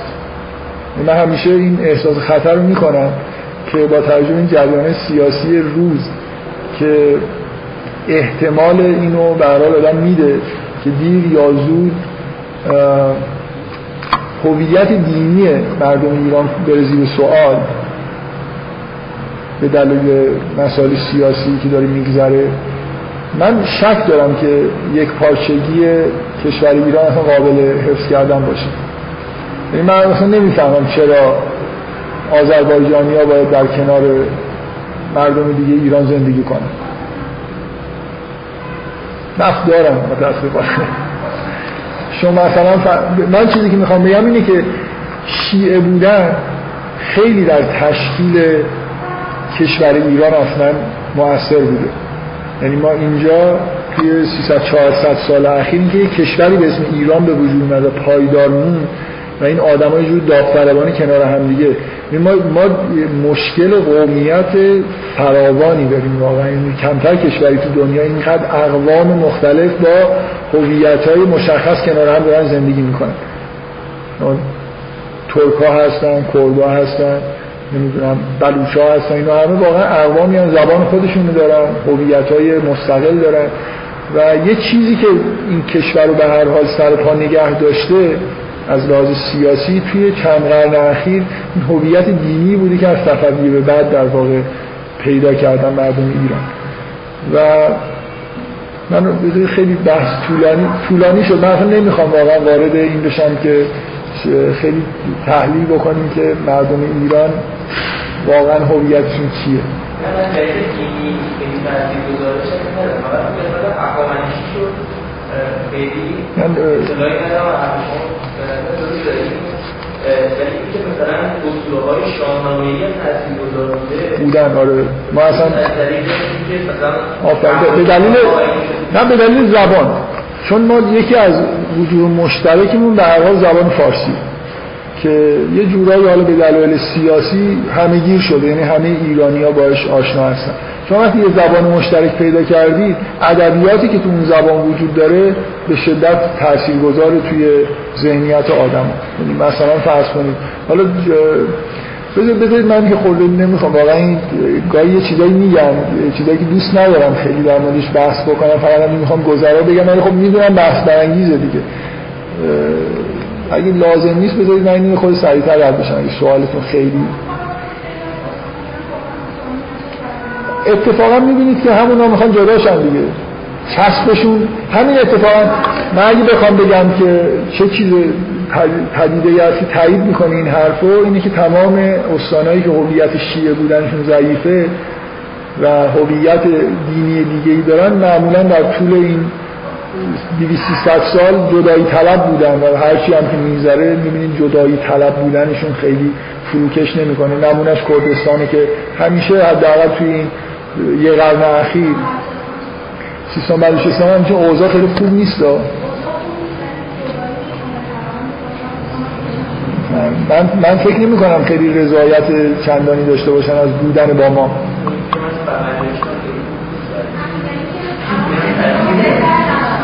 بقیلی ها منظورتون چیه؟ من یه مقدار زیادی شد در مورد بلوچستان. این مسئله اینه که اونجا اون هویت مثلا منسجمی که کردا دارن وجود نداره، به اضافه اینکه از نظر اقتصادی واقعا جدا شدنشون خیلی کاره. حالا مسئله اقتصادی موثره. ببینید مسئله در مثلا این در مورد کردستان نکته خاصی وجود داره که کردا واقعا یه قومی هستن، اولا خیلی قوم خاصی هستن، بعد میگه در چهار تا کشور دارن زندگی میکنن و دوست دارن، احساس میکنن که میتونن یک کشور تشکیل بدن با هم.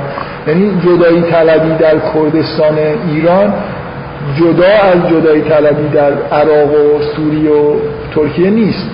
یه یه قومی اینجا تقسیم شده، یه خطایی کشیدن، اینا رو هم جدا کردن و یه جور میل با هم بودن دارن، فقط جدا شدن از ما نیست. کردای ایران فقط اعتقادشون این نیست که با ایران نباشن، دوست دارن با کردای چهار کشور دیگه یک کشور واحد تشکیل بدن. یه بحث دیگه اصلا کلا منحرف شده. من چیزی که می‌خواستم بگم اینه که یه یه تأثیری در هویت. من یه چیزی بگم در مورد این که من میخوام بگم که این ماجرای حماسه به اصطلاح کربلا خیلی در هویت، در روان همه ایرانی‌ها یه جایگاهی داره و یکی از ویژگی‌های ایرانی‌ها انگار از اینجا میاد که ما به شدت تحت تأثیر همچین حماسه‌ای هست. من نکته‌ای که میخوام بگم این همه تو پرانتزه که در اینکه این بحثه خود خاتمه پیدا بکنه، یه نفر میتونه اینجوری نگاه کنه که ما حماسه کربلا رو یه جور ورژن ایرانی شده شو در واقع میفهمیم. ما چه چیزی از حماسه کربلا خیلی رو ما تاثیر گذاشته؟ به نظر من این مسئله مواجهه یه تعداد قلیل و شجاع با یه غول مثلا بدکار.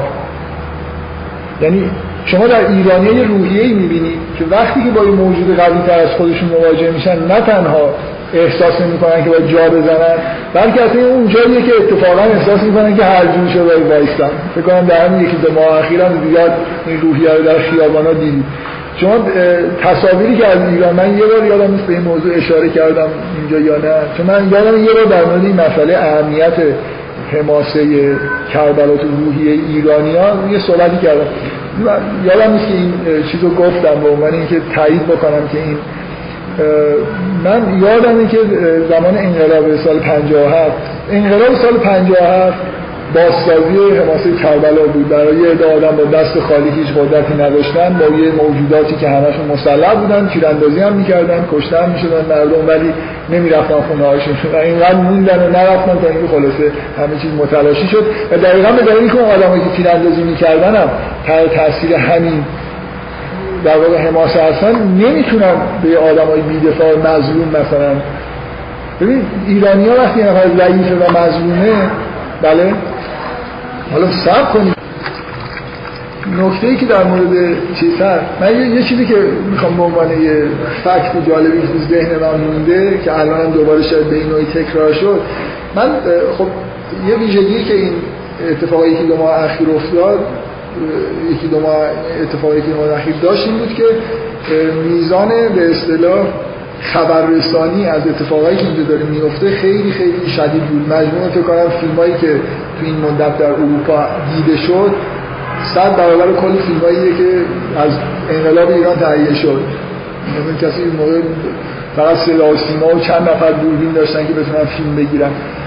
من یه چیزی که شنیدم اون زمان در زمان انقلاب خیلی جالب بود این بود که از وقایع اوایل دوره بختیار، یعنی در واقع اواخر انقلاب، توی همین تهران توی میدان انقلابی درگیری بین مردم با اون ساختمان ژاندارمری که هنوزم هست که الان اسم اون خیابون شهدای ژاندارمری، سالهای سالی که اونجا یه مقر ژاندارمری بوده، الان مثلا نیروی انتظامیه، و یه درگیری شدیدی بین مردم و اون پاسگاه شد و خیلی چیز بود. از این نظر مهم بود که خب بختیار که اومده بود قرار بود دیگه این اتفاقا نیفته، تیراندازی نشه، کشته نه، و این ماجرا ماجرایی بود که در واقع بختیار رو به شدت تضعیف کرد از نظر موضع سیاسی که داشت.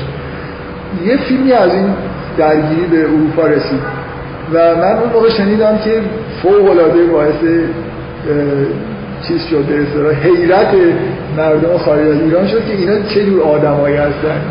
برای اینکه این فیلم رو شما اگه ببینید بارها تیکایشو تلویزیون پخش کرده و من چون فیلم رو میشناسم و نمیتونم به شما خیلی آدرس بدم کدوم تیکاها که معمولا بیست و دو بهمن که داره میاد پخش میشه یه قسمت‌های مربوط به این درگیریه. فیلم کلا اینه که یه آدم این برای مثلا میدون هستن نیروهای ژاندارمری هم اونور هستن دارن به سمت اینا تیراندازی میکنن، اینا به طور مداوم تیر میخورن بالا میان، این آدمی که تیر خورده رو برمی‌دارن میبرن واسه آمبولانس سوار میکنن دوباره میان شعار میدن یکی دیگه تیر و این ساعت‌ها تو میدان انقلاب ادامه داشته.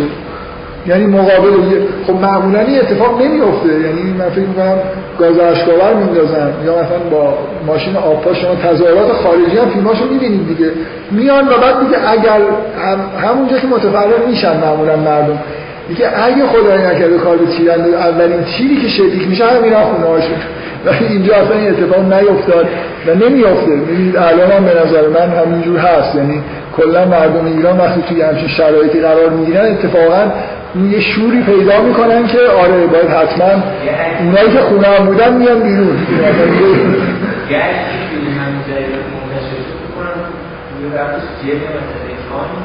یه دوتایی باشده بود از بیمی از پشتش دیگه خودتان صورتش خرمون از پشت باشده بود از دشت گرده بالا یه شاید در بیمی هم داشت در این نشگر بود. کلا در ما نسبت به تیراندازی و خطر و اینا بذارید باز یه نکته بگم، این که هیچ وقت یون لاغل اینجوری برخورد نمی کرد که وجود این اسطوره ها رو بگه اینا خوبن یا بدن. از نظر یون تمام این آرکیتایپ ها و اسطوره ها شخصیت ها رو همشون به اصطلاح چی میگن امبیولنتن، یعنی حالت دو سویه دارن، یعنی مثلا میتونه تأثیر بد بذاره میتونه تأثیر خوب بذاره. میتونه شما با یه مثلا فرض کنید پدیده اسطوره‌ای میتونه با یه جنبه همشون جنبه‌های مثبت و منفی دارن، میتونه با جنبه مثبتش توی جامعه الان ظاهر بشه و همین میتونه بعد از چند سال جنبه های منفیشو شما ببینید اگه یه دفعه ظهور بکنه. بنابراین خیلی قضاوت ارزشی نمیشه کرد. الان همین پدیده مثلا نوع نکته‌ای که من داشتم میگفتم اینه که حماسه کربلا خیلی برداشت شما میتونید ازش بکنید، خیلی جورای دیگه هم از زوایای دیگه هم میتونید نگاه بکنید، میتونید به اون قسمت حق طلبی بیشتر، نه کوچیک و بزرگ بودن یا مظلوم اونو میدونم ظالم بودنش، میتونید به امام حسین به عنوان موجودی که حق طلب بوده از این جهت بیشتر بهش نگاه کنید تا اینکه مثلا جمعیتشون کم بوده. اینکه ما مثلا روزخوانی ما، مراسم تاسوعا و عاشورای ما یه جوری به یه سمتی رفته که یه جنبه‌ای رو پررنگ کردیم و یه جنبه‌ای رو کم رنگ کردیم، این برمیگرده به اینکه ایرانی از دوران همون قدیمش فرهنگش چی بوده. این منظورم چیه؟ یعنی شما نگید من, من نمیخوام بگم که این ورژنی که ما الان از حماسه کربلا داریم یه چیزیه که هزار سال پیش ساختیم. ما یه ظرفهایی داشتیم که این حماسه وقتی توش ریخته شد این شکلی در اومد. در جامعه دیگه‌ای ممکنه همین حماسه روی چیز دیگه‌ایش تاکید بشه. بنابراین من میخوام بگم که مثلا شباهتایی که به عزاداری برای امام حسین در ایران داره به سوگ سیاوش این کاملا پذیرفتنیه که ما ظرف‌های این شکلی داشتیم و برداشتایی که از دین کردیم هم مطابق با هویت قدیمی‌تر خودمونه. اینا منظورم رو می‌فهمید یا نه؟ یعنی ما بعضی از هویت‌های مثلا زرتشتی خودمون رو ممکنه توی نوع برداشتمون از مسائل دینیمون دخالت دادیم. ممکنه حماسه‌های چند هزار سال قبلی که در این منطقه وجود داشته، من باز یادم نیست که اینو اینجا در موردش صحبت کردم یا نه. یه فکت تاریخیه که نوع عزاداری که ما الان انجام میدیم در واقع از عراق گرفتیم، یعنی شیعیان ایران نوع عزاداری نوع خانی بشه، سیاه پوشیدن، مثلا یه چیزی شبیه سینه زدن، مثلا این فضایی که ایجاد میشه، حالا مطمئن نیستم که دست به راه انداختنم جزوش باشه، ولی فضای کلی عزاداری که انجام میدیم در واقع از شیعیان عراق گرفتیم و شیعیان عراق به طور کامل میشه گفت که این نحوه نوحه‌خوانی و عزاداری رو از حماسه گیلگمش داره. یعنی پنج هزار سال این مراسم در عراق سابقه تاریخی داره. خب این چیز عجیبی نیست. شما وقتی که یه نوع عزاداری توی یه منطقه هست، حالا یه دین جدیدی اومده و یه قراره که عزاداری بکنید، خب این تحت تاثیر کم کم حل میشه دیگه. اون سابقه تاریخی اینو در واقع فرم میده، محتواش ممکنه عوض شده. حالا دارن برای امام حسین برای مسائل دینی عزاداری میکنن، ولی فرمشو از کجا آورده؟ خب فرم چیز دم دستی که وجود داشته. سیاه پوشیدن که تو سنت اسلامی نیست. ما اتفاقا این روایتایی داریم در مورد عزاداری امام جعفر صادق در روزهای تاسوعا و عاشورا، تقریبا هیچ شباهتی به عزاداری که ما میکنیم از هیچ نظر نداره. من چیزایی که خوندم حالا تا اون حدی تو ذهنم هست، تقریبا مؤلفه مشترکی از نظر فرم وجود نداره. نوع خانی باشه یا نمیدونم مثلا فرض کنید دسته را بیفته، اینا همه چیزایی که ما ابداع کردیم به دلیل نوع خاص به اصطلاح فرم‌های عزاداری که تو منطقه وجود داشته، مخصوصا از عراق. چیزی که من میخوام بگم اینه که تاکید کردن این که هویت قومی ما یکی از مهمترین مؤلفه‌اش حماسه کربلاست، این معنیش این نیست که ما هزار سال و هزار و دویست سال سابقه داریم. یعنی که نوع برداشت ما از حماسه کربلا برمیگرده به چیزای خیلی قدیمی‌تر. شما همین الان خیلی مسائل مذهبی که تو ایران هست و ورژن‌های کشورهای دیگه‌ش هم داره. یه بار یه یه نفر استدلال کرده بود که این حرف اشتباهیه که الان بعد از این ماجرای یازده سپتامبر و اینا اینقدر به اسلام به عنوان یه دین خشونتگرا نگاه میشه. گفته بود اگه اسلام دین خشونتگرایی باشه، همه ورژناش در همه کشورها باید خشونتگرا باشه. حرفش این بود که این منطقه مثلا زندگی اعراب و این همسایه‌هاشون زندگی خشن و فرهنگی خود خشونت اینجا وجود داشته. طبعا اسلام در این کشورهای ورژن‌های یه مقدار خشنی ممکنه ازش تولید شده. و مثال زده بود، گفته بود برید مسلمان‌های بوسنی هرزگوین رو نگاه کنید، یکی از صلح طلب‌ترین آدم‌های دنیا هست و مسلمان هم هستن. برای ورژن اگه اسلام در یه کشوری مثلا فرض کنید وارد بشه که اصولا خشونت در ذات احکام اسلامی و مثلا دستورات اسلامی ترویج خشونت نیست، ولی وقتی که توی یه قومی قرار میگیره که قوم خشنی هستن مثل اعراب که فکر نمی‌کنم منکر خشونت خودشون باشن، بلکه شاید با شادی اینو تاییدم بکنن که اینجوری بودن و هستن، خب طبعا اگه مؤلفه‌ای از خشونت وجود داشته باشه اگزاجره میشه. یه قسمتایی که صلح طلب هست، مثلا این همه دعوت به صلح و صفا در قرآن ممکنه شما خیلی آیاتش رو نشنوید، ولی یه دونه که بعد از مدتی خلاص جوازی برای جنگ اومده اون خیلی ممکنه تحرک آفرین بشه و بالای پرچم‌های بنویسن و این برنامه ببرن. و من همیشه یه آیه از قرآن رو دوست دارم چون خیلی مسائل مربوط به جامعه ما مربوط مستقیما مربوطه. یه آیه در قرآن هست که معمولا یکی که نشنیده باشه خیلی من وقتی اینو میگم دچار تعجب میشم که در قرآن یه آیه هست که میگه که به بت‌ها توهین نکنید، میگه ناسزا نگید به بت‌ها، برای خاطر اینکه شما فکر کنم اگه یه چیز چارگزینی به مردم بگیم که مثلا به بت‌ها سا... بگید مستحب به واجب، نه احتمالاً واجبشو میزنن. بت‌ها باید ناسزا بود. میگه بت‌ها ناسزا نگید برای خاطر اینکه اونا هم از بی جهالت به الله ناسزا خواهند گفت. توی آدم خب برای یه چیزی براش مقدس، حالا هر چقدر احمقانه باشه، تو اگه به مقدساتون توهین بکنی خب اونم به مقدسات تو توهین میکنی. خیلی بدیهیه که این کارو میکنه. و حالا تو اینو توی موضعی قرار دادی که داره به الله توهین میکنه، هم اتفاق زشتی در عالم داره میفته، هم میگه اون بیچاره داره مثلا و گناهش هم خب گردن تو میفته، تو اونو گذاشتیش تو این موضوع. ما سی سال انقلاب کردیم به تمام مقدسات غربی از آزادی و مجسمه آزادی رو مسخره میکنیم، همه چیز رو مسخره میکنیم، انتظار داریم که هیچ عکس العملی نشون ندن، یعنی کاریکاتور پیغمبر ما رو نکشن. معلومه که میکشن، تو کاریکاتور چیزایی که اونا دوست دارن کشیدی قبلا، و بنابراین واضحه که اونا واسطه‌دارشون اینه که به اسلام توهین میکنن. به حالا مسئله توهین کردن نیست، ما جون اونا هم در واقع در معرض خطر ممکنه قرار داده باشیم. خیلی چیزا هست که معلومه که طرف اکثرا نشون میده. این دستور صریحیه که در قرآن اومده و معمولی آیه رو من چیز جالبش اینه خیلی نشنیدن مرساف، خیلی آیه خوبی نیست. به هر حال مثلا مسئله خشونت به نظر میاد اینجوریه، یعنی شما قرآن بذارید جلو خودتون ببینید که چقدر دعوت به صلح، مثلا اگه به شما تعدی نکردن شما تعدی نکنید، ولی مسلمان‌ها اینجوری رفتار کردن، منتظر بودن کسی بهشون تعدی بکنه تا بهشون به جای تعدی بکنن. من یه بار تو اون جلساتی که شریف هست گفتم که درس مدت خیلی کوتاهی، کوتاهیش به نظر من جالبه که در کمتر از دویست سال،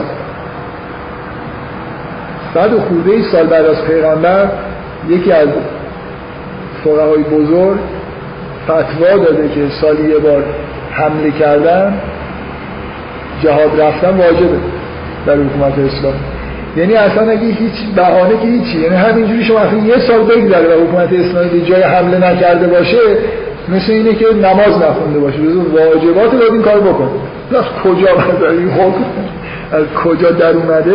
خب بله، یه همچین اسلامی، اسلام خشونتگرا هست، اگه واجبه که هر سال یه جنگ را بندازه، ولی این واقعی ورژنی از اسلامی که قاطی شده با هویت قومی منطقه‌ای که این اسلام درش وجود داشته، نه از متون اسلامی شگفت انگیز اگه بخواید مثلا یه همچین چیزی در بیارید به نظر میاد نه خلافش در بیارید. به هر حال وقتی من حرف از حماسه کربلا میزنم، در واقع حماسه کربلا به روایت ایرانیان این چیزی براشون مهم شده که اینجوریه. مثلا بذارید نمونهش، شما میدونید که مشابه این در افسانه در در واقع تاریخ یهود وجود داره. کجای مسئله کوچیک و بزرگ مطرحه؟ داوود و جالوت، که داوود گولیات رو، داوود یه موجود خیلی کوچیکیه، جالوت یه موجود خیلی بزرگیه با لشکر عظیم و اینا اونا رو شکست میدن. چقدر یهودی‌ها این مسئله براشون عمده شده، اینکه ما از بین این همه چیزهایی که میتونستیم اینو انتخاب کردیم و این جنبش رو انتخاب کردیم. برمیگرده که ما طبیعتمون یه جوری سازگار بوده با یه همچین چیزی، ما طبیعتمون با عزاداری سازگار بوده. قبل از اینکه اسلام بیاد هم سود سیاوش داشتیم، عزاداری گیلگمش تو این منطقه وجود داشته. اینا به هویت‌های قومی ما قبل دین ما برمیگرده، اینکه چه جنبه‌هایی از دین رو گزینش می‌کنیم و چه جوری بهش نگاه می‌کنیم. اینو بدون اینکه بخوام وارد این بحث شدم که اینو دور از ذهنتون نباشه که مثلا هویت قومی ما رفته باشه توی یه چیزی که سابقه کمتر از هزار و پانصد سال داره. یعنی به هر حال نگرش ما به این موضوع سابقه چند هزار ساله داره، از یه جایی خیلی دورتری از اون میاد و فکر کنم موضوع خوبیه مثلا روش تحقیق بشه که از توی اسطوره ها و مثلا چیزای داستان های ایرانی چه جوری این شکلی از کجا مثلا این نگاه در اومده و شیوع پیدا کرد. من چیزی که میخوام بگم اینه، من که اون نگاه یونگی رو در واقع من کلا از راضی نبودم هیچ وقت و هیچ تحلیل رضایت بخشی نخوندم از ماجرای انقلاب ایران که خیلی خوب مثلا برش گردونم به تحولات سیاسی اقتصادی. فکر میکنم خیلی انقلابیه که ریشه‌های فرهنگی و در واقع به مسائل قومی ایران برمی‌گرده. میخوام به یه نکته اشاره بکنم، یه جنبه در واقع هویت ایرانی اینه که هر و اصلا به نظر من به دلیل همین حماسه کربلا و نوع نگاهی که ما بهش داریم، دیدگاه ایرانی اصولاً یه جوری ضد قدرت و ضد دولت و قدرتمنده. یعنی اصلا نا... به طور ناخودآگاه اگه یه دولت حاکمیت و قدرتمند اینجا تشکیل بشه، مردم کم کم ازش میبرن و یه جور نگاه منفی نسبت بهش پیدا میکنه و این حالت ضد قدرت بودن. چیزی که من میخوام بگم برای اینکه تیپ نگاه کردن این یونگی رو در واقع یه جوری براتون مشخص بکنم اینه، شما ببینید یه انقلابی تو ایران شد که حالت جنگ داوود و مثلا جالوت داره، یه عده آدم بی‌سلاح با یه دولت بسیار قدرتمند از نظامی که مستقره و به طور طبیعی اصلا شانسی برای اینا نداره، اینا احساس حق طلبی و مظلومیت میکنن، بنابراین یه جور شوره. هیچ عجیب نیست که مهمترین نقاط عطف انقلاب ایران تاسوها، آشورا، اربعین، بیست و هشت سفر همش یه جوری رفت توی به اصطلاح تاریخ‌های مذهبی که مربوط به حماسه کربلاست و همینجوری هم انقلاب واقعا بعد از بیست و هشت سفر دیگه بختیار همینجوری سرنگون شد و کار تموم شد. اوجش واقعا از تاسوعا عاشورا شروع شد، بزرگترین راهپیمایی رو مردم کردن و همینجور دیگه افتاد توی دور سقوط کردن رژیم شد. چیزی که من میخوام بگم اینه، ببینید این این حالتیه که انگار مردم ایران یه جوری ناخودآگاه میرن که ایجاد بکنن، مقابله با یه قدرت مستقر و خودشون توی موضع پایین انگار قرار بگیرن و این حالتی که براشون طبیعیه و نمیخوام این آدش لذت میبرن، ولی توی این شرایط انگار ناخودآگاه کشیده میشن به همین شرایط. حتی اگه دولت خیلی دولت ظالمی نباشه، خیلی هم قوی نباشه، انگار ذهنیت ایرانی گاهی میره سراغ این که همچین چیزی رو درست کنه. چیزی که من میخوام بگم اینه، ایران انقلابش پیروز شد. شما شاید اینو ندونید، خیلی مطالعه نکرده باشید، انقلاب ایران ذره‌ای توش مسئله ضد آمریکایی بودن وجود نداشت. ما هیچ شعار ضد آمریکایی توی دوران انقلاب ندادیم و نشنیدیم. مسئله ضدیت با شاه بود. اصلا شاه که آمریکا فقط حمایت نمی‌کرد، یه جوری حمایت جهانی نسبت بهش وجود داشت، حالا آمریکا باشه رابطه خاصی داشت. من میخوام بگم این باز تولید این حالت، ایران انقلابش پیروز شد، نه ماه بعد رفتن لانه جاسوسی گرفتن و دوباره ما تو موضع حالا کل کشور با همه ارتش و همه چیزش شد داوود یا مثلا جای تو حماسه کربلا مثلا امام حسین، آمریکا با این یالوکوپالش شد موجودی که حالا ما داریم باش مبارزه میکنیم. سی سال با نهایت شادی داریم این کار انجام میدیم. خیلی های ایرانی ها توی این حالت استیبلشونه یه غول پیدا کنن. اگه داخل بود خب تا وقتی شاه میشه جای یزید گذاشت، خب ما اینو میذاریم جای یزید باش مبارزه میکنیم. بعد یه دفعه نشد دیگه، خب این از این حالت در اومد، انقلاب پیروز شد، حالا چیکار کنیم؟ یه جوری به طور اتوماتیک انگار. ببینید شما هزار دلیل میتونید بیارید که چرا انقلاب ایران رفت به سمت مبارزه با آمریکا. ممکنه بگید یه توطئه‌های سیاسی در داخل ایران مثلا برای حزب لیبرالا این کارو انجام دادن، هزار دلیل بیارید، ولی چی چیزی که نمیتونید توجیه بکنید که چرا اینقدر گرفت، چرا اینقدر مردم ایران خوششون اومد، چرا اینقدر تحرک توی ملت ایران ایجاد کردی رفت. شما فکر میکنید اگه مثلا توی یک کشور اروپایی شعارهای ضد آمریکایی بدن مردم تح... مردم میتونن به شدت نسبت به اگه احساس کنن یه حزبی اونجا اومده و داره خیلی ضد آمریکایی رفتار میکنه و ممکنه درگیری‌های نظامی به وجود بیاد، مردم به شدت اون حزب رو پشت میکنن، اصلا بهش رأی نمیدن، میرن سراغ یه حزبایی که همچین خطری به وجود نیاره. تو ایران شما میبینید مدام برای اینکه محبوبیت سیاسی به وجود بیاد براشون شروع میکنن حرفای تندتر زدن، اصلا بیاید الان به ما حمله بکنید، شما هیچ کاری نمیتونید بکنید، و مردم کاملا احساس خوبی بهشون دست میده. من همین چیزایی که ببینید من گفتم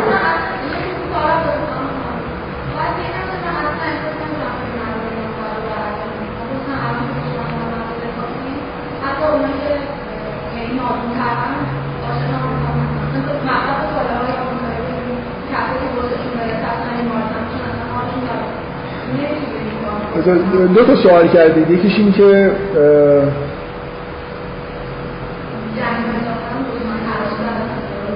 من این که همه حکومت ها اصولاً مخصوصا حکومت های استبدادی احتیاج به دشمن دارن، این که بدیهیه. نکته اینه که چرا این دشمن؟ دو تا نکته وجود داره. یکی بذار من حرفی رو بزنم که این از یون مستدی ببین، نه نه بذار متوجه متوجه نکتهش رو میکنم نیست. آمریکایی هم دشمن درست میکنن، ولی نه یه غول. ببینید اون موجودی که مناسب برای دشمنیه در آمریکا موجود وحشیه. آره، یعنی در واقع یه جوری این ملت با سرخپوستا جنگیده. شما اگه میخواید اینو به علیه فاشیستا تحریک بکنید چی باید بگید؟ نباید بگید فاشیستای موجوداتی هستن که مثلا غولن و دنیا رو دارن میخورن، ما کوچولوییم، ما ضعیفیم. نه، باید بگید که اینا موجودات وحشی هستن. مثلا یه عکسایی نشون بدید که اینا دولت آمریکا چجوری یه دفعه شور ضد فاشیستی در آمریکا ایجاد کرد، اینکه اینا موجودات مثلا وحشی هستن. یه چیز خیلی جالبیه چون نه در مورد ملت، در مورد ملت آمریکا، در مورد همه ملت‌ها تقریبا دشمن ثابته از نظر ماهیتش. یعنی شما یه روزی آلمان و ژاپن دشمنای وحشی مقابل ملت آمریکا بودن، ظرف مدت پنج سال اینا دوست شدن، و همون هویت ها رو دادن به شوروی و چین و ملت آمریکا هم قبول کرد. شوروی تا دیروز دوست بود، آلمان دشمن بود، اون بعد چین حالا دوست نبود، دشمن هم نبود، ژاپنیا بودن. این که آمریکا، روح آمریکایی یه دشمنی رو با یه چیزایی فرض میکنه، با یه مختصاتی. حالا اینو باید یه جایی پروژکشن بکنه دیگه، خیلی زود میتونه سویچ بکنه. شما براش تعریف بکنید که آلمانی‌ها اینجوری هست، میره به آلمان میجنگه، فردا بگید روسا اینجوری هست. موضوع اینه که سوال اینه چرا ایرانی‌ها دشمن به این گندگی انتخاب میکنن؟ آمریکا دو تا سوال کرد، یکی این که ببینید دو تا نکته وجود داره، یکی این که آره دشمن تراشی یه ابزار سیاسی، یه ابزار تبلیغاتی سیاسی، یه ملت و اصلا یه دولت، یکی از فانکشنایی که یه نظام سیاسی انجام میده اینی که امنیت مردم رو تامین میکنه، معیشتشون رو مثلا تامین میکنه. خب اگه امنیت برقرار باشه دولت یکی از فانکشنای مهم خودش از دست میده. نظام باید بگه که من مهم، من لازمم دیگه. اگه یه نظامی باشه نه معیشت رو تامین بکنه نه امنیتی مشکلی وجود نداشته باشه، نظام بشه درد میخوره. آمریکایی‌ها چجوری سرمایه‌دارای آمریکایی باید بگن که این نظام سیاسی حامی سرمایه‌داری چیزی که حتما باید باشه؟ باید به مردم آمریکا بگن که اگه اینا اگه ما نباشیم، ارتش نباشه، الان میان شما میخورن. سرخپوستا حالا یه چیزای مشابه سرخپوستا. نکته اینه که درسته که این لازمه. منتها چرا این دشمن رو آمریکایی‌ها میسازن؟ چرا این هویت رو؟ چرا در سوال این نیست که ایرانی‌ها نظام سیاسی ایران چرا دشمن تراشی کرد یا میکنه؟ سوال اینه که چرا این هویت برای برای مردم ایران میگیره؟ یعنی اگه شما شما نمیتونستید از عراق برای مردم ایران یه دشمن خوب بتراشید، مگر اینکه بگید که این عراق نوکر آمریکاست. عراق نوکر آمریکا بود.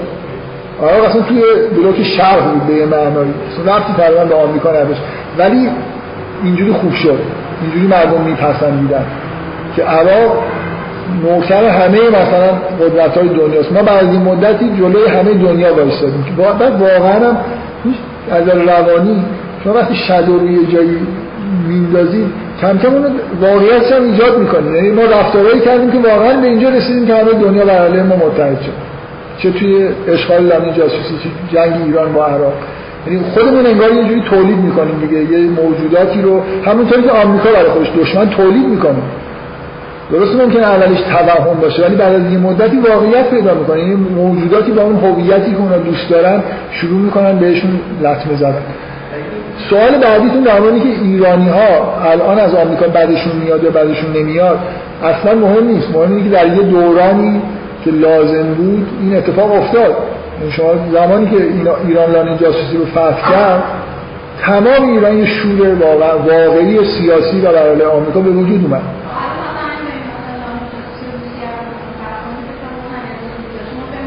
نه من هی من میخوام تفرید مارجم برای خاطر اینکه الان مردم ایران یه جالوت در داخل ایران احساس میکنن هست.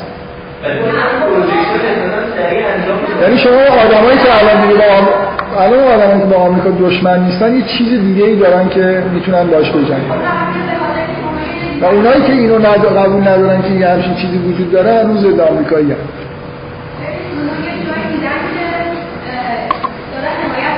در مورد چی داریم بحث میکنیم دیگه؟ من فکر کنم بحث دیگه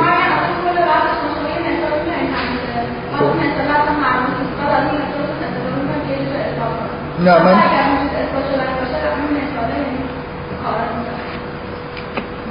این قسمتی که مردم ایرانی همچین روحیه‌ای دارن مشکل داره شما باش؟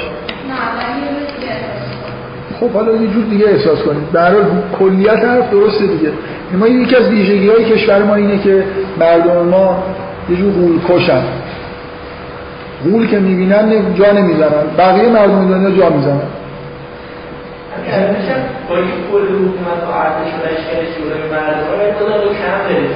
این خیلی خیلی عرض سیاسی میگه. این دوزشو اینقدر زیاد نکنید. مردم که در اصلا یکی از اختلافات اینه که مردم کدومن. خیلی جالبه که طرفین میگن مردم با ما هستن و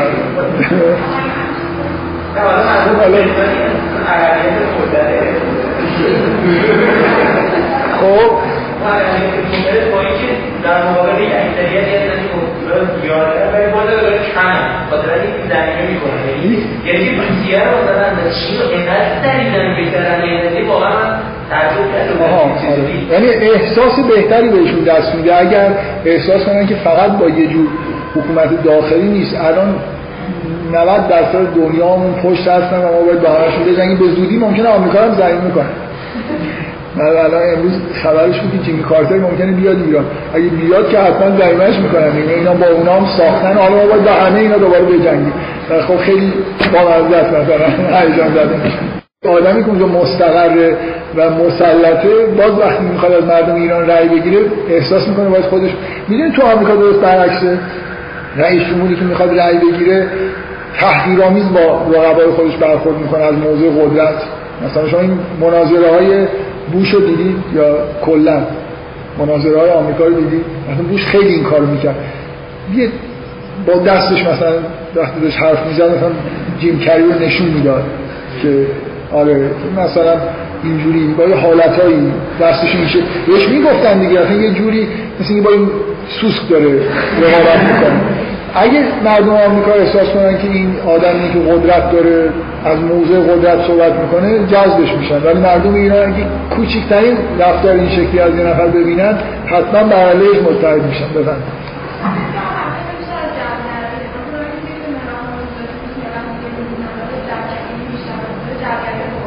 چیه؟ جبرگرایی. در ایرانی ها جبرگرایی وجود داره و در بقیه دنیا وجود نداره؟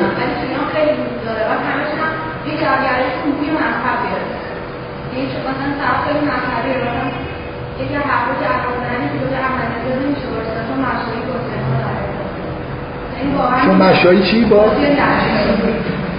شما میگم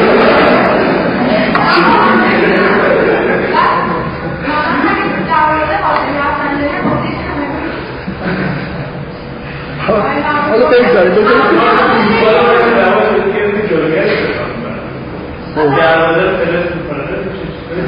باشه که یه چیزایی که نمیتونستم خودشون توجیه کنم، یکم مثلا یه نفر داده اون نمیتونم معنا فهمیدم باید اومد که من از بچه وقتی داده بفهمه اینا نوشته معنا هم فهمیدم، یعنی قبل از تو حقیقتا اگه آدم رو هایی فهمیدم با مثلا اگه بهش گفتی مثلا چیزی ما همین گرو شده اینا بود من اینا رو از بچه هم نوشته بودم. یه چیزی که شما دارید میگید من منکرش نیستم، در ایرانی ها یه جور مثلا توهم توطئه بیشتر از بقیه ملت‌ها وجود داره، دوست دارن اینجور تفکراتو که پشت پرده بازی‌های خیلی از ملت‌ها در روی جمع‌گرایی هم آره به این شکل تاویل وجود داره. در حال اینا موازات هم دیگه هست، یعنی منافی هم دیگه نیستن که شما ویژگی‌های مختلفی توی مثلا رفتار سیاسی مردم ایران ببینید.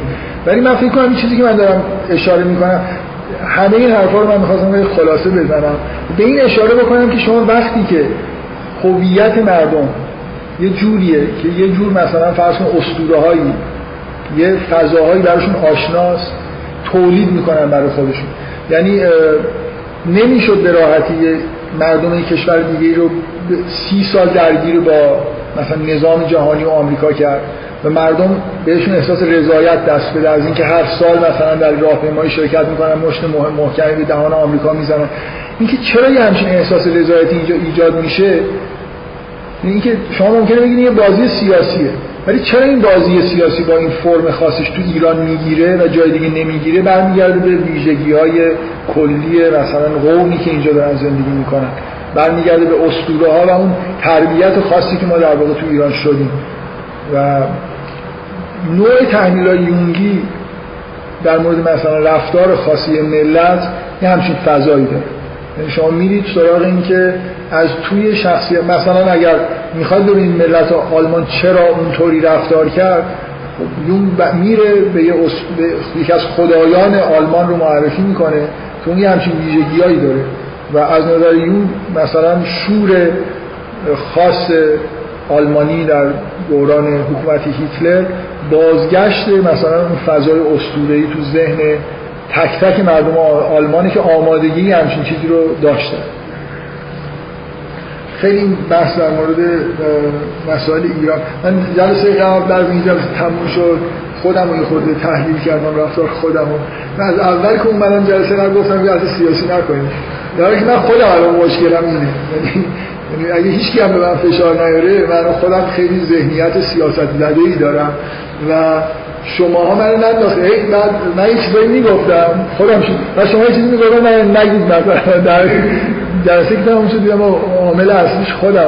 الان هم مثلا خب لازم نبودیم بحث معلومه که یه جورایی توی شرایط فعلی میخوره به مسائل امروز ایران و هر هر کلمه ایران رو من ببرم فکر می‌کنم خود به خودی بحث سیاسی در مورد مسائل روز شروع میشه. من باید خودم رو کنترل بکنم. من شما باید از شما تقاضا کنم به جایی که بگم شما بحث پیش نکشید بگید من اگه بحث کشیدم اصلا شما جلوی منو بگیرید، من که من خودم این حالت رو واقعا دارم. چون چون ده سالی حداقل بود که هیجانات سیاسی تو این کشور در این حد وجود نداشت و یه دفعه که از هیجان انگیزترین لحظه های و این هیجان ها رو نمیذارن از بین بره. آقای احمدی‌نژاد همه چیزی داره فروکش میکنه، یه دفعه مثلا ماجرای های من واقعا یه هفته خیلی به خودم فشار می آوردم که خودم رو کنترل کنم. یه دفعه اون ماجرای مشایی که پیش اومد توی اوج مثلا هیجان ایجاد شد. الان هم خدا میدونه کابینه معرفی بشه همه یه مثلا تلاشی که کردیم که خود آروم بشیم ممکنه دوباره این شرکت آقای احمدی‌نژاد توی مراسم تحلیل همراه با آقای کردان نمیدونم واقعا چرا این رفتارهای عجیب و غریب هیجان انگیز از اون مناظره گرفته و اون مقدار هیجانی که ایجاد شد تا حالا اتفاقایی که بعدش داره میفته. فکر کنم برای این هیجانا به این زودی فروکش نکنه و به زودی دانشگاه هم که باز بشن که خودش بکنم این سری هیجان ایجاد میشه از الان میشه پیش میگه. بگذارید من سعی میکنم از جلسه آینده حداقل یه جلسه کامل اصرار می‌بینی که حرفای خود یونگ رو بزن تا جای ممکن.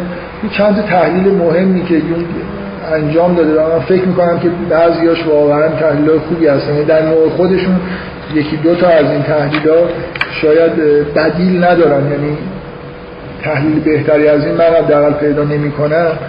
فکر می‌کنم اینا روش تاکید بکنیم. منتها من طبق معمول می‌خوام یه خورده از حرفایی که خود یونگ زده سعی کنم که جدا بشم دیگه. من یه جوری ورژن مینیمالی از تئوری یونگ برام جالبه و سعی میکنم ولی مثلا حداقل یه جلسه هم یه بحثایی که خیلی مربوط به به طور اوریجینال مربوط به یونگ نباشه رو مطرح کنم. خب اگه سوالی هست بکنم پنجاه در دقیقه میشه.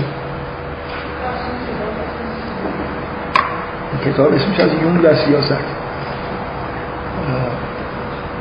انتشارات نشر نی ده سال چاپ شد. من نمیدونم الان موجوده یا نه. مال یه آدمی به اسم اوداینیک ولادیمیر اوداینیک. ترجمه خوبی داره، کتاب خوبیه، ولی خیلی چیز دیگه، خیلی سعی کرده که به طور عمیقی از تئوری یونگ استفاده نکنه، مینیمال از یونگ استفاده میکنه و خیلی هم سعی کرده که وفادار باشه این حرفایی که حداقل ریشش از یونگه ولی تعمیم میده به بعضی از مسائلی که بعداً پیش اومدن تحلیل میکنه.